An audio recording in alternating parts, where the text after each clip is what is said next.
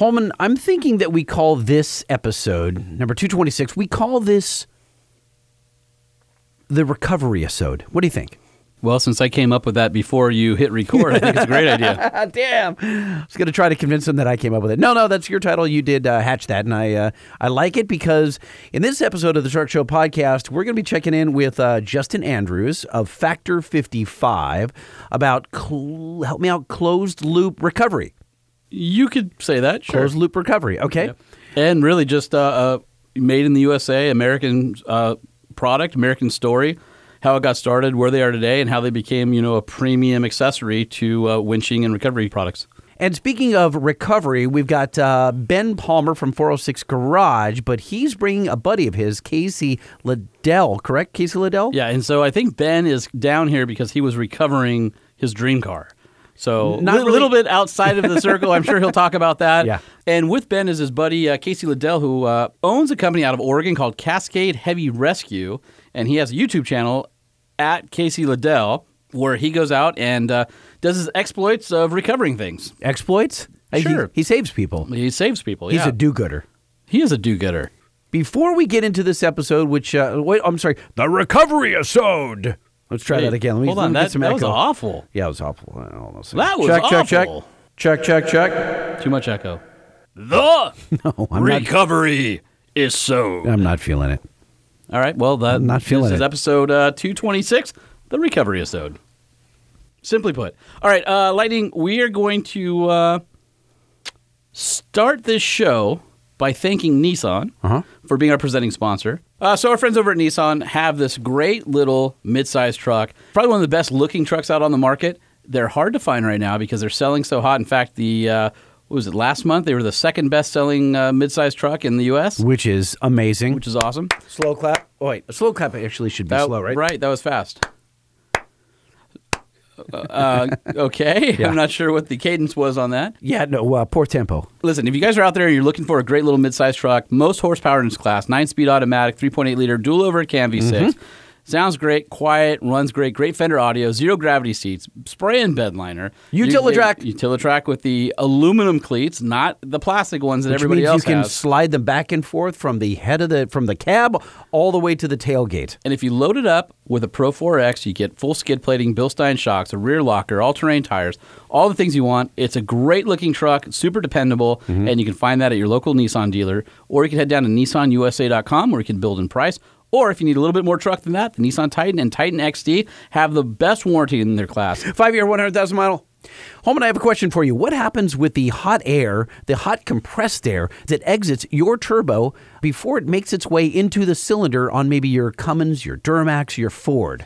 Well, if it's an old uh, mid 90s indirect injected diesel, uh, it just bakes the inside of your engine before it gets baked again. Uh, so that, that hot air, that hot, not very dense air, right? That's, just- that's, that's good for combustion, right? Super, super awesome. No, Oh. which is why manufacturers went to intercoolers and all modern trucks have them. However, listen, guys, let's be honest. These plastic capped intercoolers that you're getting from your truck from the factory, they fail a lot. They blow boots, they crack, all that stuff. If you're looking for an intercooler solution that's going to flow more air, make it cooler, make it denser, and give you more power, then you want to head over to bankspower.com where you can check out their wide range of intercoolers that'll fit your truck.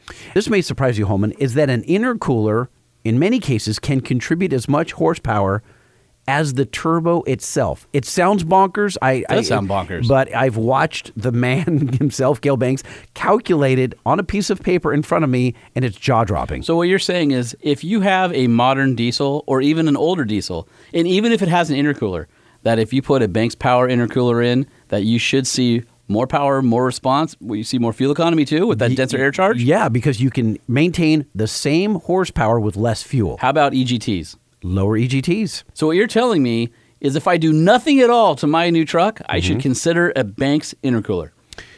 No, I would say do a ram air intake first, and then exhaust, and then an intercooler. but then, an then a, intercooler, then a tuner, and then a, No, the whole product line. It's definitely Okay, but if it's you on the list. Mm-hmm. But if you can only choose one, and you got to do eeny, meeny, miny, mo, make sure one of those is an intercooler. Well, I'm saying this: if you tow heavy, then the intercooler does rise to the top. What if you uh, live in mountainous regions or high and hot, oh, like in the desert? High and hot. If you're in Denver, you need an intercooler bad. You need a Banks intercooler. BanksPower.com.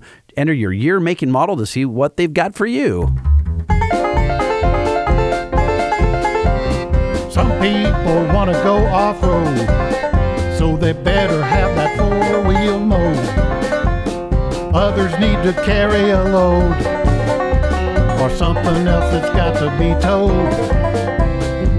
We don't care if you drive a heap.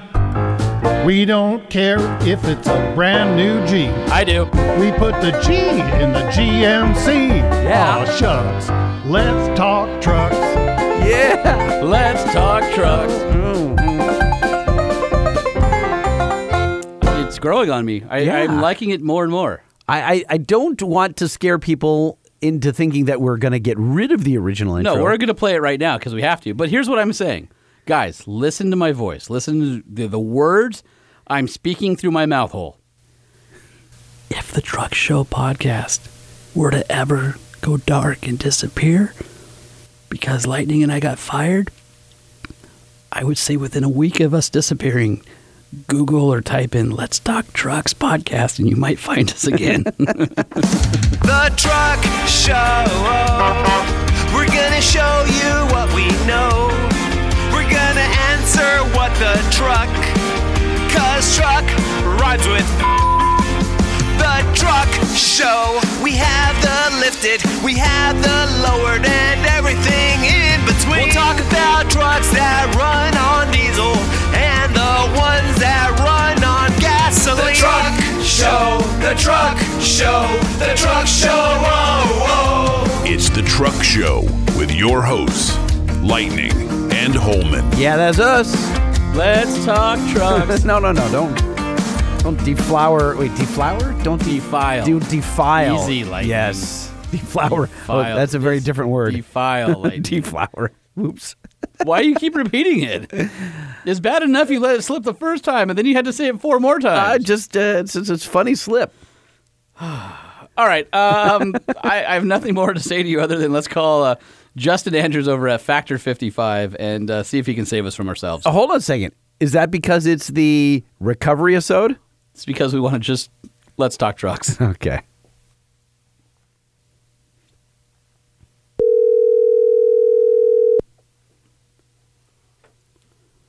This is Justin. Justin, it is Lightning and Holman from the Truck Show Podcast. How you What's doing? happening? Good man. How are you guys doing? We're doing outstanding, and uh, we've got so many questions for you. But before we can get to it, we've got a silly intro to play. Don't move. Welcome to the parts department. Screw, nut, filter, oil, grill, tools, wheels, tires, brakes, lights, gears, belts. And your wife warns you not to. Don't you spend our money! And then you want to come back. Lightning, don't do it. I'm not going to do it. Don't I'm- I'm do not- it. No, I will. I have to. I have to. No. I have to. Oh, my wife no, likes it because we're no, no, no, no. It rescued us from no, a creek. we were down on the stop, creek, and don't the do it. and Factor 55 oh, stuff got us out of the creek. Oh, the horse is flat. the horse is flat. Justin, you don't know what's going on here, but but Lightning thinks it's funny to do the same bit coming out of this uh, intro every single time. So for literally four years and almost 250 episodes, Lightning says the same tired old joke week after week. because it comes full circle. it does not come full yes, circle. it does. if you do a joke and it doesn't, so at first No, it's funny. full circle. No, full circle would be you play that jingle, and then you say, "How do we winch this tired old joke out of the way safely?" And then I say, "With a closed loop winching system." And then Justin says, "Hi, I'm from Factor 55," and then we get into it. And you want to know? What, we know what a full circle is? Closed loop winching, where there is no break. It's all circle, and then it's safe, and a stupid joke isn't around anymore. You got it? you know what, Justin? I, I wish you could brilliant. see. I wish you could see the vein popping out of his neck. Right. Uh, Look at my pulses. It's doing Morse code right now. I know, I know, I know. I enjoy That's it. So, so good. I'm not going to stop. Sorry, Justin, for that intro. We apologize. No, it's wonderful. That Yeah. that is phenomenal. I'm right. happy to be. Uh, a pleasure to be a part of it. Phen- phenomenal, like the uh, the equipment provided by uh, Factor 55. Yeah. Well, I feel to, like I uh, need a more official. We are deeply sorry. well, we're not sorry. Yeah. We're Just, sorry. uh, you're sorry. You're sorry. No, we're, we're sorry. You say on you're behalf of the show. Uh, I've nothing to be We're sorry, for. Yeah, we are sorry. All right, so uh, Factor 55, which uh, is uh, one of the best darn uh, recovery companies I have ever come across, and So can I, all right. So I'm going to start from being the layman in the room, Sure. right? And and I was going to Off Road Expo and Sand Sports Expo and such, and I was shopping around for a system for my big for the Rock Crusher, the big dually, and I didn't know what I was looking for, but I kept coming back to Factor 55 because it just looked so well engineered. It just they checked every box. And I fell in love with it because of the engineering. And I didn't know a whole lot about closed loop. did you fall in love with it being made in America? Uh, I actually did. Every box has a little Made in America sticker. It's that little tinfoil sticker that's stuck on there that's got the American flag. That's I know Right, yeah. because I own it. Boise, right? Idaho, man. Yep. That's exactly right. So, can you give us kind of the uh, the backstory, how it all happened? If like if we we rewind the clock, what's the history behind Factor Fifty Five? Yeah, so uh, you know the company was started about ten years ago. Um, our founder Mike Costa. Uh, Mike was a uh, worked for Ford Aerospace and Lam Research, uh, but he was always an avid Toyota rock crawler. So I mean, he still has a Toyota, uh, you know, an '83 Hilux on 40s. He narrowed a Dana 70, a Dana 60, and he's got one of the first original Marlin crawler boxes underneath the thing. I mean, it's I mean, it's badass. I mean, it's this badass truck that he's had and used on the Rubicon, you know, forever. So he was up there wheeling the Rubicon back in the, all, the early 80s with Chris Collard and uh, all these guys, right? And so it was, um, you know, in his mind as he was going through this and kind of, you know, I always think about this pre-internet, like you're hunting around, like he was hunting around hot shot, hot rod shops and all these things, trying to figure out how to put 35s and 37 inch tires at that time, you know, in like 81, 82. I mean, that's crazy, right? To think about something that's so commonplace anymore for like our builds and what we do now. But during that time, he was always kind of working on military satellites and semiconductors and doing all these things, but was always in the back of his mind thinking about, well, what was a way to make winching safer? Mostly because, you know, winching was still inundated with steel cable um, and just uh, the conventional winch hooks and all these things. And it was still pretty, you know, still kind of a fairly new situation. You know, I mean, even when you think of like recreational winches only really coming into the spotlight, uh, maybe even as you know as early as the uh, mid '50s uh, and on, it just hadn't been around that long, right? So uh, he had always kind of had this thing in his mind. So when he finally uh, moved to uh, Idaho, funny enough, our CAD engineer was actually living here, and Mike and our CAD engineer Greg had been friends since first grade. So it turns out that they came together, finally had some time to uh, work on some things, and just poof, Factor 55 was born. So when when you say it was born, he started machining one piece. Like wh- where where was it born? Like where did he give birth so, to first? Yeah, so the yeah the ProLink product, the original uh, winchline shackle mount, there had already been like you know the introduction of synthetic rope and that kind of stuff was starting to come into play, especially in the early 2000s, and we saw that from a lot of other companies where you know you're seeing these adaptive things coming out of the marine industry or or sailing coming into off road. Uh, but nothing, there was never a dedicated shackle mount for steel cable, right? And for steel cable users. And what was something that would work without having to splice uh, winch rope? What was something that could be done that was like, um, you know, what was something that could be done that could be easily put on and off the product? So that's where the very first winch line shackle mount product, being the ProLink, was the first thing that was kind of developed uh, and machined. And that's kind of like the first basis of Factor 55, where it came from. and did he hire out? Was he doing it in his garage? Did he did he buy a big Haas like four axis machine or something?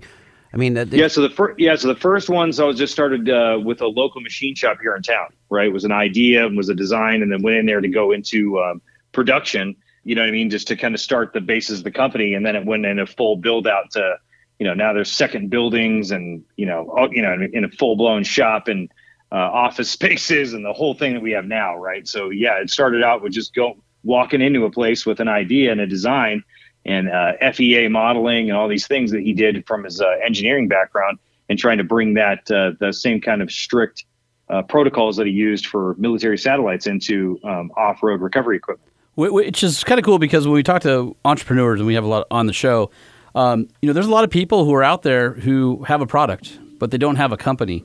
Factor 55 has been one of those organizations, I guess companies now, if you will, that turned a product into an entire product line and then also an entire philosophy that has revolutionized winching, which, if you think about it, you know, recovery has always been needed as long as guys have been going off road. But techniques have evolved, and, and this was one of those major leaps forward when Factor 55 came on the scene.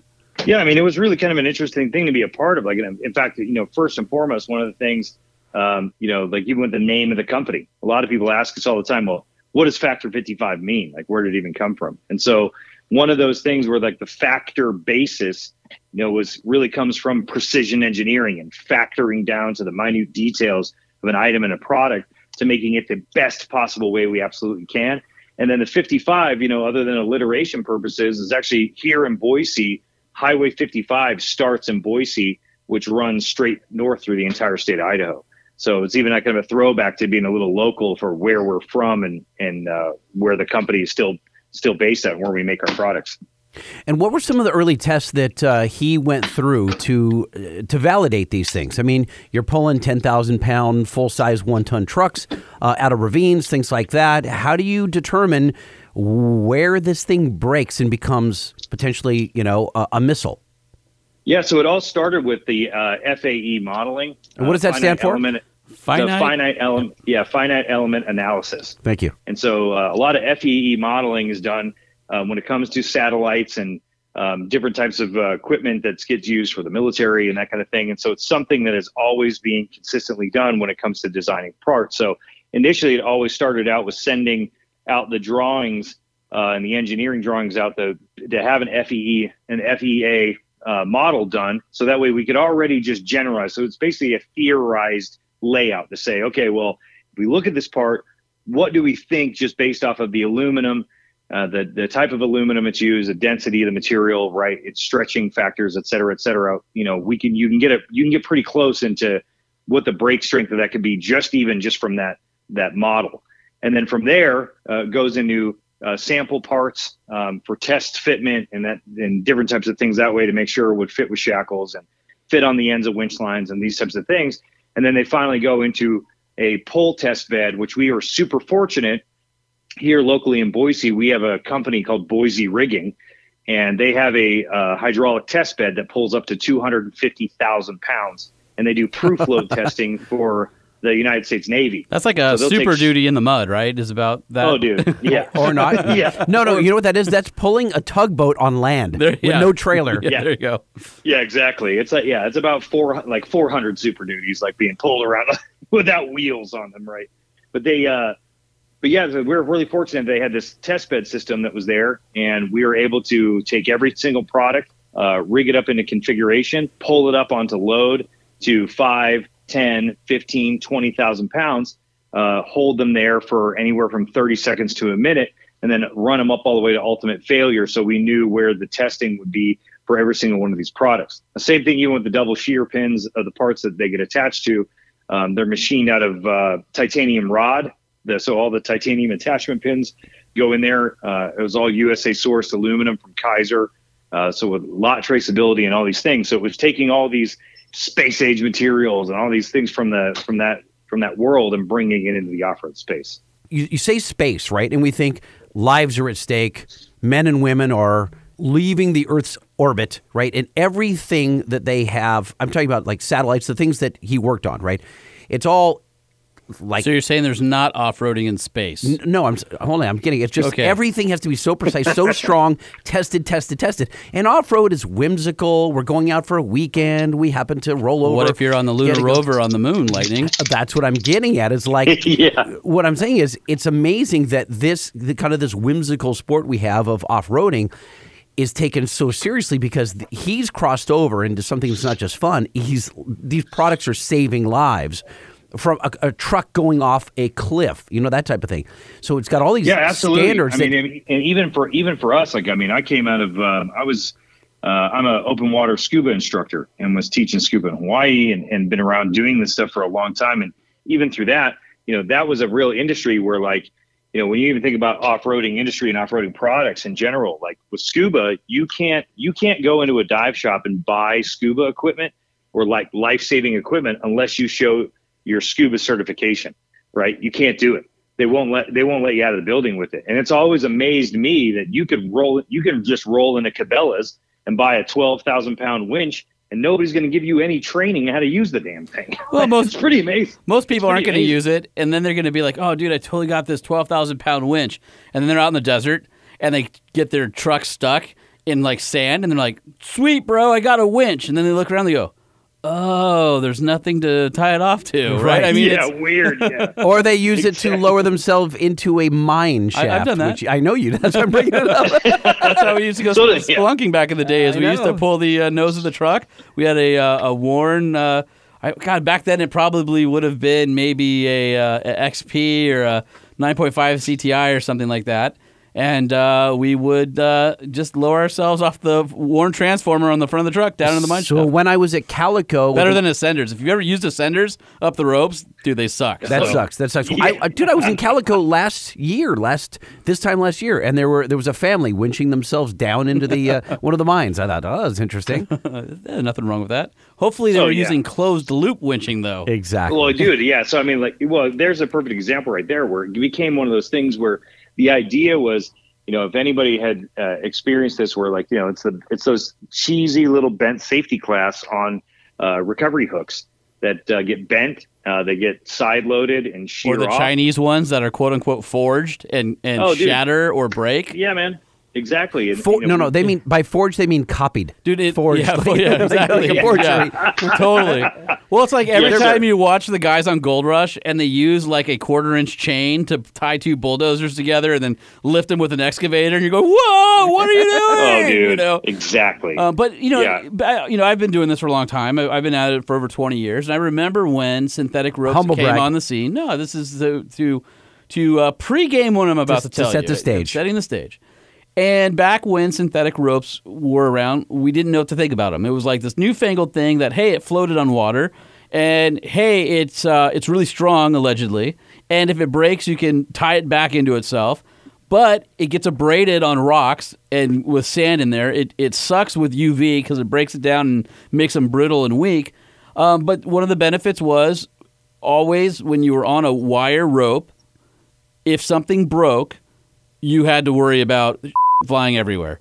And you would always have a weight on the uh, the winch line, and you would always instruct people to stand away from it. So if that thing broke, it hopefully wasn't taking somebody out and whipping around. Well, the thing with synthetic is it would typically you know drop pretty straight to the ground without whipping back and getting everybody. So that was a big benefit. But then we didn't really know like is was that benefit good enough if it was going to sit on our truck unused most of the time and, and rot in the in the UV or the abrasion from all the sand and stuff and then what about hooks and things? And all of a sudden when factor 55 came around it was like the perfect set of products whether it was their style of fairlead or it was their prolink or you know eventually the uh, the flat link multi mount Was it like the ultra link, uh, the ultra hook, the flat link, all that stuff, right? It, it suddenly became the missing piece to converting over to synthetic was you now had the rest of the hard pieces that went with that rope, and you went, oh, it's it makes sense now. And then uh, this kind of newfangled to the off road scene was this idea of closed loop winching or closed loop recovery. So, Justin, if you want to talk about what that means and what that is to uh, somebody who might not understand the concept. Yeah, no, absolutely. So, you know, we kind of we kind of spearheaded the idea of, of the closed system winching model. And the idea really came out in the in the way of using these winch line shackle mounts because, you know, hooks were always designed for vertical lifting. So where the load would always stay centered in the throat of the hook as you're lifting vertically. They were never designed for pulling, is which what we do off road. So when you pull something, we all know while we're winching, right? If you're going to give it a little gas or give some wheel speed to try to move and assist and help to assist the winch in certain recovery scenarios, you can your tires can grab traction and you can overrun the winch, meaning that you're going to go faster than the winch is pulling, which creates these really dangerous slack and tension and slack and tension scenarios, which can drop and shift your rigging. Which is Uh, exactly what those uh, cables were made for. Yeah, exactly. Right. So they have those whole things to where like those hooks. That's when you know uh, hooks. uh, The way that they're designed, if they tip load, they'll peel open. or, and then they become projectiles. And especially with like old steel cable. What? Wait, let me Um, pause you. What do you mean by tip load? Oh, so like if you look at the like the actual throat of a hook, like the actual end and the point of the actual hook right there, if you were to load that with enough uh, force, the hook wants to peel itself open. Oh, I see. And like so- a, opening a claw. Right. Gotcha. Yeah, so you'll see, you'll see, like, you know, like when, like, think about this: if you're going up and you're taking your hook and you just trying to really quickly attach to, like, let's say the open shackle tab on a front bumper, well, the, you're not getting the whole hook through there. You're not, the hook is not gathering into the into the center of the throat of the hook. You're only getting the tip of that hook. And if you try But to just you pull tip. hard, yeah, just but Yep. that's exactly right. But just the tip there. So if you only get That's the what she in, said. well, one, you're not having that much fun, and two, it could be a really, it could end very poorly for you. So it, they just t- they commonly want to open up like that. And so by interfacing, like if you're already going to pull out a tree saver or a strap, and you're going to interface a shackle, or you're going to put a shackle onto a front bumper, why not actually have a mount that can interface with that shackle since you're already using that piece of rigging equipment anyway? And then voila, closed system winching. So the, one of the biggest things, like you just mentioned, when it comes to like the synthetic fibers, you know, the the one common problem I still see this a lot, and a lot of this came from the winch manufacturers from taking photos and doing that kind of stuff, uh, mostly with their products. Was you know you got synthetic fibers, and then you have an aluminum fair lead that the synthetic rope is passing over, and then you take a steel hook and you slam it into the aluminum fair lead, and so while you're daily driving, you're just pitting and chipping the fair lead surface. So the next time you go to use the rope, you're dragging the rope over top of all these sharp edges, which is going to lead the rope to failing, right? So one of the biggest advantages of all of our parts too was having that integrated uh, EPDM rubber pads into every one of the winch line shackle mounts. So now there was no metal to metal connection on the on the on the fair lead surface. The rope was clean and tucked away until you were ready to use it. So it's it wasn't even just the look of the parts or even just the, the total function, but they function not on you know every day. 90% of the time when it's just living on the front of the fairlead. I got guys come up to me all the time like, "Oh man, I got one of your parts, but I never had to use it." And I'm like, "That's okay, man, because it's doing its job every day on the front of your Jeep, whether you know it or not, protecting your winch line, keeping it from getting abraded on ledges or rocks or trail debris or road debris or UV, just while you're daily driving every single day." A perfect example of that is the uh, Ultra Hooks rope guard, where if you Yeah. think about the eye of the rope being around the hook, right? So if you're holding a hook and there's usually a pin that the eye of the, the rope goes through, well, that edge, that rounded edge, is usually always facing forward on the road because your hook is usually nested, you know, parallel with your fair lead. So Absolutely. it's pulled tight. Well, that rounded section of rope that's holding onto your hook is facing bugs, sunlight, rocks, dirt, The sunlight. snow, the sunlight alone. everything. Right. And so what they have is they have the ultra hook uh, rope guard. So when you have an ultra hook set up with the rope guard, it's basically covered all the time behind an aluminum cover. So that's keeping that edge. I mean, if you think about it, that's got to be one of the most important parts of your rope that you don't want to braided it is the actual loop around your hook, right? Right. And so they're even thinking about those types of things where they're covering the face of the rope that's facing forward on your vehicle to keep them, you know, out of uh, out of harm's way. Yeah, and so and so for like the ProLink product is something like the original, you know, shackle mount thimble. It never mattered because the rope was always captured in the body of the billet. But you know, when it came to the foldable shackle mounts, which was are now far more popular, and and the way to go really is because it retains that approach angle while we're wheeling.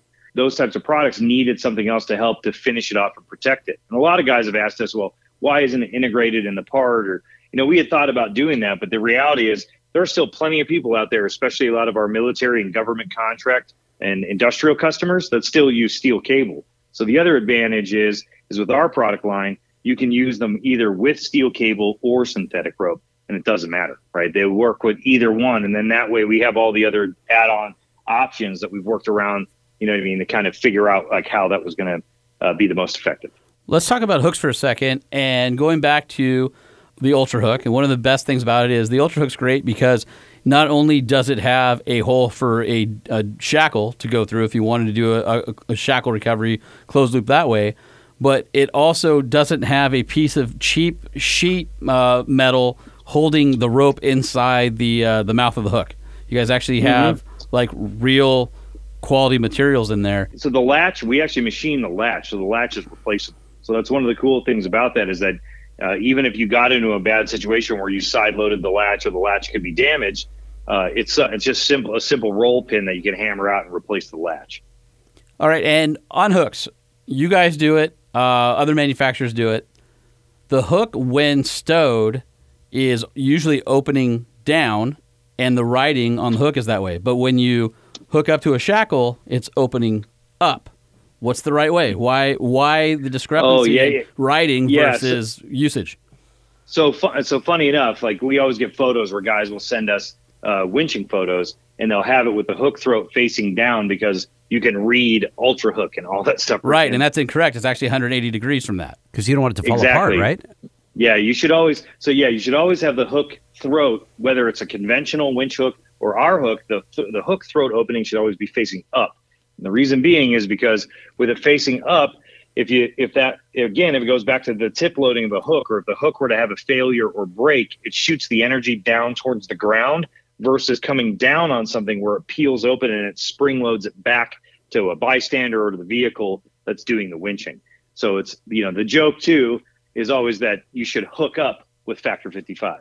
there you go. Hook up. I like that. So the one thing about the uh, the one thing about the design and how we do the laser engraving on the part is that you know while it's stored and where the laser engraving is where you read it, the the pin mount is actually facing down where the uh, s- internal snap ring holds the titanium pin in, and then the finger grips are on the top, and so that way uh, when it's stored up against the fair lead surface. Water, mud, all that type of road debris and stuff will not collect in the pin attachment hole because it's facing the ground.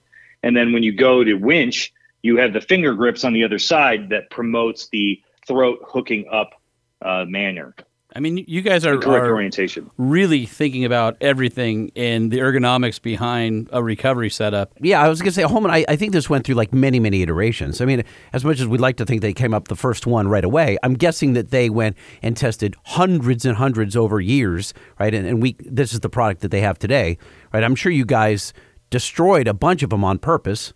Oh, crazy amounts. Yeah, we got it to this point to where when we first, you know, I remember when we first started releasing uh, the Pro Link and the Flat Link, and then got even into the Flat Link E, and then you know Mike had had that drawing of the Ultra Hook like sitting like in his notebook.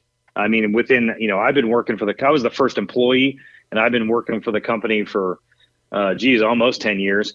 And um, in all that time, you know, I remember like a, probably a year or two into it, he had shown me that drawing. Like, look, I got this idea for this big tech hook, and it could be great for the hammers and all these things. And I was like, dude, if we ever start making that, we won't be able to make them fast enough. Like, I just, I even knew it then, in compared to everything else that we were doing. And it's totally, it's just a, totally the truth, right? I mean, that thing is uh, still by far has turned out to be one of those things that has served not only our off-road racing community, but also served our industrial and military customers for tactical application, especially. And in, your uh, uh, magazine guys uh, served Yeah, them really yeah. well too over the years. yeah, exactly. And so I don't think they're many thi- that proud of the magazine guys. You know what I mean? They're not. They're not hanging up like thank you letters on their walls, I like they a- would from a three star I general. get a you know what I mean? card every But year. hey, but I I'd, mean. I'd frame articles. That's all I'm saying, man. I'm not framing an article. Thank never you. Okay, Little- all little magazine all right. cover. Right. You know? See? So, See? Uh, you know, so like it's really, you know, it's one of those things where it's really developed to be that that you know that we have something for everybody. You know, even when it came to like uh, the loop guard, the loop guard is just a storage device puck for those that want to do soft loops at the end of their winch lines for all synthetic rigging in their in their winch recovery tackles. We have like the multi mounts and the Brolink bridle, which was specific to the towing industry, and you know, and so on and so on and so on. So we've we've kind of tried to cover the entire basis um, when it came for UTVs and side by sides, all the way up to big military thirty thousand pound like hydraulic winches. So you've got a lot of interesting parts on the website, which is, of course, factor55.com. I see pulleys, rope retention pulleys. How do they work? Those things are oh cool. yeah, so yeah, so that's an interesting little thing. So those uh, there's a, a lot of misconception about that about that device and a lot of misinformation on the internet. One of the things that we are going to be doing much more in the future is uh, entire YouTube series and doing all these things. I mean, a lot of people still, you know, even as even as common as in even with you know our acquisition and all these things that have happened um, over the last decade. You know, for us, we're still like a small team of people here in Boise, Idaho, right? I mean, there's only ten people in the entire company. So it's a lot of work for us to do uh, to produce these products and get this done. And you know the amount of events that we do, our social media, et cetera, et cetera, et cetera. I mean, it's a ton of work for all of us because we're all super passionate about it and we're all wheelers, and so it all matters to us, right? So the RRP, the rope retention pulley, was just one of those devices where um, you know, again, just like synthetic fibers and just like soft shackles and all these types of things that were being adapted over into off road from the marine industry, this pulley was no different. Um, a so lot of you guys went on a fishing trip and were drinking at the dock when you got back, staring at a bunch of stuff. Went, hey, we can use that. Yeah, well, yeah. So it actually it got you know really started getting introduced um, into the off road world from uh, the uh, from the guys at uh, from the guys at Red Winch in the UK. So for a lot of the competition winching and that kind of stuff that was over there, they had developed some of their uh, first uh, pulley wheels and, and friction rings uh, that they were introducing there, and then a lot of other companies out of Australia. But a company called Harken has actually been making it in the competitive sailing industry, like America's Cup, for I, I don't even know sixty some odd years. So, so let's describe it really quick. It's basically To me, it uh, looks like a keychain. It's a donut, right? It, it's, It's a billet- yeah, it's, it's a a billet, billet ring. Yeah. yeah. Yeah. and it's radiused on the inside so that it doesn't violate basically the amount of bend you can have in a synthetic rope. so the rope is And- going through the center So of it. if somebody is using, let's say, a soft shackle, and you want to connect another rope to the soft shackle, so let's say you have a, shock, a soft shackle through your D ring, and then you have the rope retention pulley slid over on it, so basically it can spin on that. You could, I guess, in theory, run your winch line Through from your vehicle through it, and then back to your other D ring on your vehicle to use it as a pulley to, um, I guess, maximize your pulling power. Right? Yeah, the So- le- you change your leverage. That's very which is interesting. but it's but it's just a little disc it's not a big you know people think of winching pulleys and they think of these you know big giant pulleys that you might have in an ARB bag or something like that But I can't tell how big they are. Is this like three inches in diameter? I can't for the for the. Yeah, so that is yeah. So the the standard RRP is only um, is only about five inches in diameter, like total. Um, lightning i'm surprised you would have thought three that's more in line with what you're used to Thank you. Good night. Every well, all. that is the size of the UTV pulley. So I will say There you go. half half half right there. Yeah. So the- it reminds me of a uh, frisbee disc, you know, frisbee golf with a with a hole with in a hole in the the middle but two sides to with it all of it. Yeah. Yeah, so the um, it so basically what it does is the soft the soft shackle and synthetic rope is all made out of uh, ultra high molecular weight polyethylene, and that polyethylene are they're self lubricating. So the the soft shackle itself acts as the bearing in the pulley system. So if you're using synthetic rope, you can use this type of pulley as a replacement for a heavy steel snatch block. Okay. way way less uh, you know, especially lighter weight a lot more compact if you are maxing out your recovery bag and you need that capability but you don't want to pull you know carry all that with you this is this is a uh, awesome well, think, yeah, I mean, th- yeah. If you think about it, like the cool thing, Dude, the snatch cool blocks are that part- giant. Yeah, and so the cool thing about this one in particular is that the one advantage of these pulley rings is like, let's say you go up and set your rigging, you put the tree saver on the tree, you slide the soft shackle through the eyelets, you put the noose over the knot of the soft shackle, and the pulley wheel set up. Well, in a typical snatch block scenario, you would have to wait to have your winch line and all your tackle to go through there to slide the cheek plates closed in order to, to rig up your shackle to close that system uh, with that, you know, attached whether to a vehicle or to a strap. But with this, you can already have that set up. Take your ultra hook, your flat link any one of our shackle mounts, and even run that through that loop, and simply just drop that rope uh, down the center channel. And what we did was we looked at you know all the different pulleys that were out on the market, and the one thing that we did is we if you if you look at one of the cross section, you'll see that the inside the inside of it um, is larger and protrudes further than the top edges.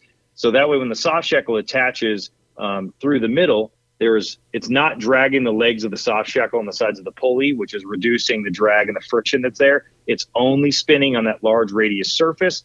And then the biggest feature is the rope retention feature, which is those silicone fi- little fingers that uh, rubber fingers that stick inside of there, which retain the rope from jumping the sheave or falling out of the pulley when the line goes slack. So that was a patented feature, which was the one thing that we were able to do to step up above and beyond than any other type that had been previously available on the market. Speaking of patents, I, I'm just a cursory search here. I'm pulling up at least six patents that are on your site here. So yeah, that's correct. Yep. Lightning's a patent troll. Uh, whenever somebody comes on the show, he searches to see if they've patented their product so that he can go uh, steal it from you. so like I own Lightning's like China, but in a podcast. No, I don't really try to. Well, we talked about forgings, right? Yeah. I'm, I'm Captain Forging. No, so I've I've got like two or three, maybe three or four trademarks, and they're a pain in the ass. And that doesn't even hold a candle to a patent. I've watched Gale Banks. He's got, I think, at latest count, 19 patents, and Crazy, right? they Yeah. are crazy hard to to to get right to to to apply for and to attain to have six patents which i'm guessing protected you and created um, even more buzz for you know an Elon Musk to buy you. So I wanted to find out how it is like working with Tesla and being part of their company. I mean, first Twitter and then Elon. You know what I'm saying? Like it's, uh-huh. it's You know, yeah, all Factor all of it. 55. Lightning. Lightning, lightning. I went a long Yes, way there, That didn't was I? a long trip. And I don't even know if we ever got there. I feel like we hit short of the runway. We bounced into the airfield. Did we? Okay, gotcha. That was so good. And now Uh, we need well, recovery gear to pull the airplane Oh, Pull back into the We air. got to pull us back. There Oh, it is. thank you. um, so one of the things about the patents is that even over the years, you know, that Mike knew how valuable and how important that was going to be, especially with, you know, the, uh, you know, we all know that whole thing from even being at SEMA where people would come over and, and just walk around the booths. I mean, you'd see like, uh, you'd see people um, coming up with like cigarette packs and putting them next to products and snapping photos with their phones so they could, you know, have a frame of reference for even that when they were com- going home to start knocking them off and having them be uh, produced and imported and made overseas. And Jokes on them. counterfeits and- Factor 55 scaled all theirs up 23% just to screw with you. Yeah, exactly, exactly. I bet wasn't So it the, like uh, uh, three, four years ago that the sheriffs had to walk around? Marshals. The Marshals. The came, Marshals, yeah, was took- it? Took a bunch of people out, yeah. Yeah. Yeah, absolutely. And so we and we're and we always took that very seriously because I mean that was the only that was the only reason why we were able to you know we were spending more money I think every month just on our patent attorneys than anything else and defending those the intellectual property and ultimately you know uh, what led to the you know the sale of the company uh, in general. But it was those specific designs and being able to get the, through the patent process um, that was also showing the you know the real creativity um, you know behind you know what we could offer as a brand and as a company and and have that driving force and innovation be really there. Now a lot of the other things is you know a lot of confusing things about patents. A lot of people don't know this, but there are like really two types. There are design patents and then there are utility patents. And so design is you know about maybe how something looks or you know those types of things. Um, but a utility is about how the part functions. And those patents that we have are all utility. So it doesn't matter what the part looks like, but it's how it functions and its and its tool and its method of use uh, that makes it happen. Because we have people that try to violate that IP all the time. It's crazy. Before we talk about the acquisition, because I think that's important, people are going to be curious about that. And you and I had actually a really good conversation about what that means for Factor 55. And by the way, spoiler alert, it's all good. You're going to share that with us, Um, or just keep it to in a minute, but I want to I want to hit on a couple of other products that you guys have um, for people who are listening that they're like I don't really off road, but I you know uh, I tow. One of the products that you guys have that y- people should know about are your quick release or locking hitch pins. These might be some of the Oh, yes. only hitch pins that are made in I the was looking at USA. the same ones. Fifty thousand pound shear strength, five eighth uh, diameter. These are made uh, from 303 high strength stainless steel, and they fit two and two and a half inch receivers. These things are freaking awesome. So if you've ever gone to the hardware store and you've gotten a pin, like, listen, there's a lot of people out there, and I've done it, and it's it can be fine uh, if you're if you know, but it's not ideal. Don't say a bolt. No, no. Take take your pin, throw it in there. A lot of people will put a tow strap in their in their you know hitch and use it that way. the way. receiver, yeah, yeah, just but the pin, yeah But part of the way that your hitch is designed is hitches have a bit of a bind to it when there's load. So not all of that goes on the pin. So when you remove that part of it and you just have the rope on the pin, if you don't have a strong pin, they're not rated for shear like that. Well, this factor 55 one, whether you tow, whether you have a two inch receiver, two and a half, you don't have to be an off-roader is my point. They have products for you for your truck that you can use on a daily basis. Or if you're somebody that does use your hitch like that, go for God's sake, go get yourself a freaking rated made in America pin and not the cheap thing at the hardware store, please. Well, and also, so if you look at this pin sideways, and you, if it was laying down on the desk and you're looking at it, and you and you insert inserted the key, the head of the key where your fingers twist, that's the diameter of the entire pin or smaller. Like it's not one of those big ones you buy at Pep Boys that's bulky and rusts and you need a rubber cap to go over the end because it's so god awful. This is really slim. Um, I, I, aside from the fact that it's insanely strong, it's pretty attractive.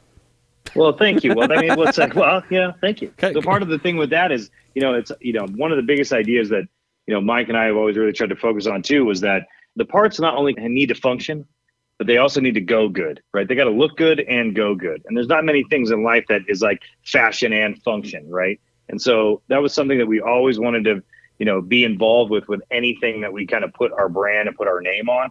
And the pins were no different. And the and the cool thing was like the tumblers for those locks are actually made in Chicago. To have that thing be able to come together and still be within the kind of the price point, right, of any regular just quick release or uh, locking hitch pin that's already available on the market. I mean, dude, you really can't lose. So why wouldn't you Quick buy release, one? fifteen dollars. Yeah. What fifteen? That's cheaper than the T-shirts on the website, and cheaper than the. T-shirts that you probably always wear. And this is a, a part that A tool you could use. You yeah. could yeah, keep it in your recovery bag. You don't even need to keep it in the in the hitch all the time. You pull out your recovery bag and you pull your hitch pin with it. That's what I do. Or if you want the locking one, dude, forty five bucks. Yeah. like forty five cool- bucks, cheaper than the Dude, the Vans cool- I'm wearing. Well, dude, and the cool thing with the locking pin, then the- the other thing is we do them, we do the tumblers in batches of 50. So you can actually get multiple pins with the same key. Nice. This- so you got a good call. trailer, you got bike racks, you got all these things, right? So like even with my two door JK, I have to have an extension in order to put Oh, my yeah. overland trailer behind it. So there's two pins that go in right there. I got to have a third pin for the carrier for the bike rack in the back. You know, you know what I mean. So already got three hitch pins, but if I got one key for all those pins, I don't have to worry about it. Could you see You know what I one guy? He's like, oh, I'm going to totally steal this. So he like, you know, spends like an hour cutting the pin off, and realizes, crap, there's two more. Yeah. Yeah, exactly, dude. Yeah, exactly. Uh, so what- that's one of the cool things with that be able to do that, right? You can get multiple pins, same key to like, and exactly that, right? When you're dealing, if you take a tow strap and you put it in a hitch receiver and just stick it with a pin, yeah, it may work in that scenario, but when you start dealing with is bending forces and not actual double shear. And so that's where, let alone that the hitch receivers can be sharp, they can tear up your tow strap and do those things. So that's where like the aluminum shackle mounts, like our hitch links, come into play as dedicated tow points, et cetera, et cetera, et cetera. But Well, we yeah, should- the we- pin is a great option. So, for so. Justin, I want to talk about that for a second because I don't want to gloss over. I had the uh, one of the hitch links on. Um, which one did I have here? The hitch link. I think the 3.0. I never got a chance to use it. Explain this because, like, how's this better than just throwing the hitch pin through and wrapping your rope around it? Yeah, so a couple of things is you can you can never really control the direction of the pole, right? Depending on the situation. One thing is is like when you're when you're dealing with like when you're dealing with like let's say towing like in a marine situation, they use what's called a fish plate, uh, which is similar to what our like our load distribution plate was kind of designed around, where they have to use a a plate that can gather multiple rigging connection points to prevent the boat from yawing which meaning like if, it, if, a, if you're towing a boat through water and it goes sideways, you can capsize the boat, right? You can roll it right over into the waves. We don't really have that kind of to worry about in off road because we have steering wheels. So you can just point the tires in the direction they need to go, right? So when you're doing it from when you're pulling from the rear, the strongest point in the back of the vehicle is always going to be from the center mount of that hitch and from that rear cross member. So what the hitch receiver shackle mounts provided is that dedicated point to actually putting a soft shackle or hard shackle through that connection to allow you a strong, safe way to recover a vehicle either from uh, towing them or if you come across a vehicle that's stuck uh, and they don't have a good recovery point, but they got a hitch receiver, you could also take the hitch link, slide it into their uh, hitch receiver, and now you've created a dedicated frame mounted uh, recovery point to winch them or pull them from or pull the uh, disabled vehicle uh, to get them unstuck from. Gotcha. So there's a lot of functionality that really goes into that, and especially for those people that are going to keep not use the hitch links all the time and keep them in your recovery bag. I mean, dude, that thing, you know, it weighs like three pounds instead of what like the, what are the steel ones weigh, fifteen or twenty, right? That uh, you buy these cheap imported ones. I mean, you can get them at Home Depot. You know what I mean? So uh, there's a really Boo, boo. yeah. So there's a yeah. So there's a lot of I have official one. Here we go. there's a lot of uh, there's a lot of advantage to go with that, and then uh, obviously you know being in that it's a tested and rated uh, product, right? Then you also have the reliability knowing that it's going to be the safest uh, connection point available. So, of, of the materials that you've tried, you keep coming back, I assume, to billet. Uh, could you use a titanium or magnesium, or wh- what are the other materials that would make sense? Or do you is billet aluminum the answer? Yeah, so most of, honestly, most of most of the reason is is because of availability and because of pricing. The Ultra Hook itself is one of the only products that we actually manufacture that's made out of 7075 alloy, where most of it's 6061. You know, a lot of that is just it comes into it, it becomes in the cost, right? And you have to think on a manufacturing standpoint when you really start to develop into the business idea of it. I mean, are you going to wholesale? Are you going to sell direct? Are you doing both? You know, I mean, so you have to be able to build products and be able to, you know, have a design factor to know, well, yeah, man, people are like, okay, well, the Ultra Hook is $280 now. You know, it used to be only $220. But we all know because of inflation, and the material cost, all these things. And so, yeah, people look at it and go, well, that thing's 280 bucks. Well, like, yeah, man, it's 70, 75. It comes from a block of 70, 75 aluminum. And it takes 25 minutes to machine the thing. It's got to get tumbled and deburred. Then it's either going to get mil spec hard anodized or powder coated, laser engraved, assembled and packaged and put on the shelf in your store. You know what I mean? Like it's a it's a process. Oh, by the way, also all here in in the Boise, U.S. yeah. So that's Oh, sort of yeah. a big deal. Yeah, dude, and and then have the test certification in the box with every single part that we sell. You know, so I mean, it's it's all part of the whole setup of what it takes in order to like in order to uh, you know put an entire finished good item out for sale into the market space. So really, I think there. I mean, like we actually, I don't know if you guys remember this or not, but at SEMA a couple of years ago when we first released the Ultra Hook, I, this is now going on, geez, maybe five years ago. Um, we actually made uh, two of them out of titanium. We machined the entire Ultra Hook, the whole thing, the whole body of it, everything. Yeah, I stole one. titanium. It's in my garage. Did you know? and it took. I mean, dude, that that hook cost us. I mean, we rolled through. I don't even know, like. 15 tools between the two parts because Oh my it just it just because the titanium, Titanium is just so chews it up. Yeah. yeah, it just destroyed the tooling. So you know, it's you know, one of the things too is also like uh, if you guys have ever gone through like the Currie factory, right, going Yeah. through Currie axles and stuff. I mean, you know, they you know as they were cutting their drive, cutting their axle shafts and doing all these things, it was so fascinating to hear how Frank had developed these uh, processes. And I mean, they're even using, they're still using like this, uh, you know, an airplane thing that you know, a landing gear, like a hydraulic ram that pushes out landing gear, is still the thing that they're that he bought at a pawn that uh, like a flea market or something. They're using to press their brakes into their axle housings. Like, I mean, it, it's crazy the kind of stuff that you get, you know, when you get these inventive, uh, big engineering guys to come up with in order to, you know, figure out a way to solve that problem. And the thing that was so crazy about, you know, that when it comes to material, it's just really, you know, it's it's what's available and what's going to work. You know, you got to find the right tools that can do the right cutting, the material that can, uh, you know, deal with repeatability. Um, and you know, one thing about the billet aluminum is it's coming out of Kaiser's foundry in uh, in Washington State, and you know we have material, we have lot traceability over top of all of that, just like we have all the serial numbers and manufacturing dates on all of our synthetic rigging uh, for uh, material lot traceability, uh, even on those on those items, because we sell for life safety to So, you know, okay. to the government and the military. That was going to be my next question is your synthetic rigging. Now, you guys aren't the only ones that have synthetic ropes and kinetic ropes and synthetic rib, um, rigging in the U.S. There are other companies who have U.S. made stuff. A lot of them. Oh, yeah. what? So, what makes the Factor 55 stuff special? Or if they're similar to the competition, because that's it's just the nature of the product. Why Factor 55, and what should I look for when I'm looking for synthetic rigging so I know I'm getting the- a quality piece? So great, great, great question. So uh, the the shortest way to answer that as possible is that there are plenty of high quality USA made companies making USA quality products um, that are out there. And out of all of those brands, what you'll find is you'll find working load limits, you'll find minimum breaking strengths uh, clearly listed. Uh, you, if you're lucky enough, like you are with our products, you'll see that every single one of those soft shackles, tree savers, tow straps has a serial number. So uh, it can be traced to the desk of the person that sewed the strap together.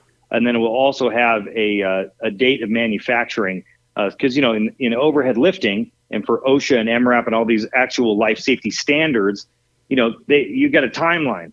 Synthetic rigging is going needs to be replaced. It's a consumable, so it's not something that lasts forever. And so, because of that, this gives you all of that reference material to look at, know exactly what a strap is going to do in a straight pull, a choke, or a basket um, configuration, and know exactly how you can plan a recovery based off of those. Uh, you know, depending on how mired the vehicle is, et cetera, et cetera. But that gives you all the basis information. You should be looking for any testing certifications or anything that any of these companies can show you that that their parts are legitly made here and put together in any kind of real capacity that way because a lot of them just won't even show you that or most of them will just only tell you what the breaking strength is and not even necessarily what the repeatable working load limit of a product is What's the shelf life if I keep it in the sh- in the climate controlled environment like my garage in a bag and it never sees the light of day except for that one time a year I take it out to to recover. oh somebody. i mean honestly dude like that w- maybe forever like Maybe really. forever, okay. like i mean really i mean i haven't we've still you know we in fact for years and years and years we used import we've used imported winch ropes and broke test those and did all kinds of things. And sometimes it's just really good material right? When you just find you know the one thing when it comes to like synthetic material like the you know like dyneema fibers or spectra or plasma or any types of things uh, there are so many different variations and varieties but it's really like how the splicing is done um, how the t- you know and and how that can be um, for repeatability right? It's about seeing the consistency and repeatability. And that's just like anything else why why a crosby usa made shackle which is you know drop forged at their at their foundry in texas why that thing is a $30 shackle versus the $10 Smittybilt ones that you just buy in a four-wheel drive store right? What's the what's the real difference? Well the real difference is we've seen a three quarter inch shackle break apart at 15,000 pounds and a Crosby shackle consistently fails at above 55,000 pounds. That Oh my that seems like a difference. Yeah. Yeah. So, I mean, it, for 20 bucks, Yeah. like, I mean, at, Yeah. at the end of the day, It's insurance. like, hey, man, 20, 20 bucks is 20 bucks. But I'd rather have, like, now my two year old daughter and my son and my kids and my, you know, my, wi- my friends' kids and my wife. I want to know that whenever I'm doing that or trying to push the limits, especially in my off road, uh, you know, in my off road adventures, that I'm keeping them and myself and my vehicle and everybody as safe as possible. So it's just it's buying the added safety. Two things because I know the dad timer's uh, clicking off over there. Because of the, the kid in the background? Yeah, well, he, he's on dad duty right now, and he's been gracious enough to uh, to spend so much time with us. Uh, one, I just want to mention to everybody: if you go to factor55.com, if you're looking for a vehicle recovery kit, they have. They're expensive. Three kits. I'm looking they, at 'em but now. But they have some of the most comprehensive vehicle recovery complete kits. Not a bag that has you know a uh, uh, you know one strap of one size and a pair of gloves and and and maybe tree saver you'll never use or or what. No, these, these are super comprehensive bags of everything that you would need, and they come in a beautiful like wax canvas carrying case. I mean, they're, they're it's it's the type of thing that if you aren't if you are okay with spending the money, these are the ones to get. They're absolutely phenomenal. Uh, phenomenal kit for recovery. Holman, can you pronounce the- the name of the uh, the the entry level one? The Hawaii. Owyhee? what is it? That's pretty good. That's pretty good. close? Owyhee, huh? Yeah. And then there's the Yeah, sawtooth and the Borah. Yeah, named after Yeah, so- mountain ranges in Idaho, right?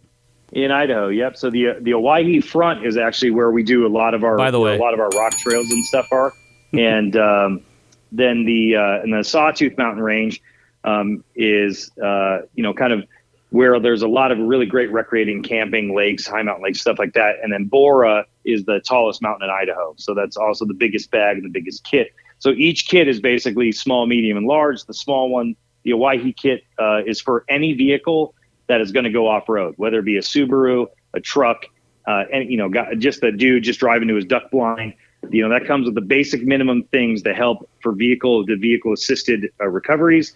The Sawtooth is for uh, all static recoveries, whether it be towing or winching scenarios. And then the Borah is the full meal deal, which was really designed more for municipalities uh, for law enforcement, military, that kind of thing.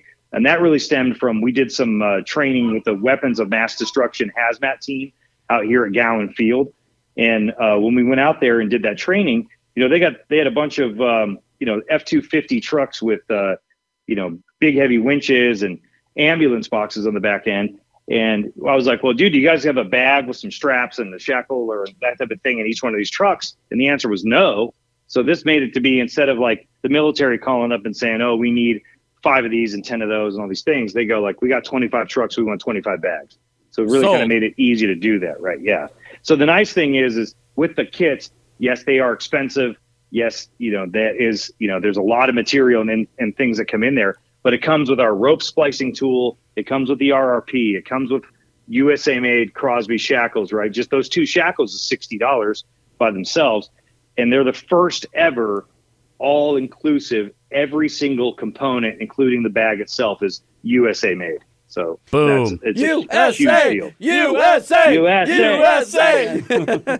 All right, and the last thing I want to bring up, just so we do come full circle, so we can uh, go to uh, Lightning's need for uh, closed loop podcast interview. Um, do you like what I did there? See what you did? Uh-huh. Thank you. Good Um, we just want to talk about the acquisition. Uh, you and I had a great conversation about it, and two great companies came together. Um, you're sort of feeling out what that's going to be for Factor 55, but we had, you know, tell me, tell our listeners what you told me, and kind of made me feel good about the whole thing, the way you feel good about it. Yeah, so uh, you know we were we were really fortunate. You know, as the company has grown and uh, kind of exploded, you know, you get to that point to where you know, yeah, you're just always looking to take it to the next level and do the next thing. And you know, Mike is was also, I think, initially always had an idea that he would, uh, you know, cultivate this brand, and we were all, you know, along for the ride with him uh, and helping to grow this company because of our passion in off road.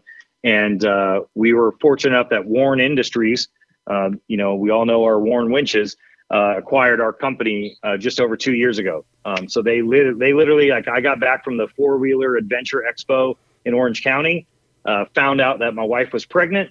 Uh, Wednesday we were told that Warn bought the company. Friday everything shut down for COVID. so it was Yeah. a, Oh, my that was a- Lord. That was, a week. literally our last event before COVID was the Four Wheeler Adventure Expo, and we had to put uh, the, the way we could carry on was we had to put a sanitizing station around, and we didn't nobody knew how bad it was then, but that was the very last off road. I remember that. right before Yeah. the whole thing went. So, did you not know that it was going down, being the second employee at the at the company? No, yeah, we no, I mean we knew, like we knew that there we knew that there were there were a lot of people that were I will say that were courting the business. There were a lot of people that were coming around, like you know, in uh, different private equity firms and all these things.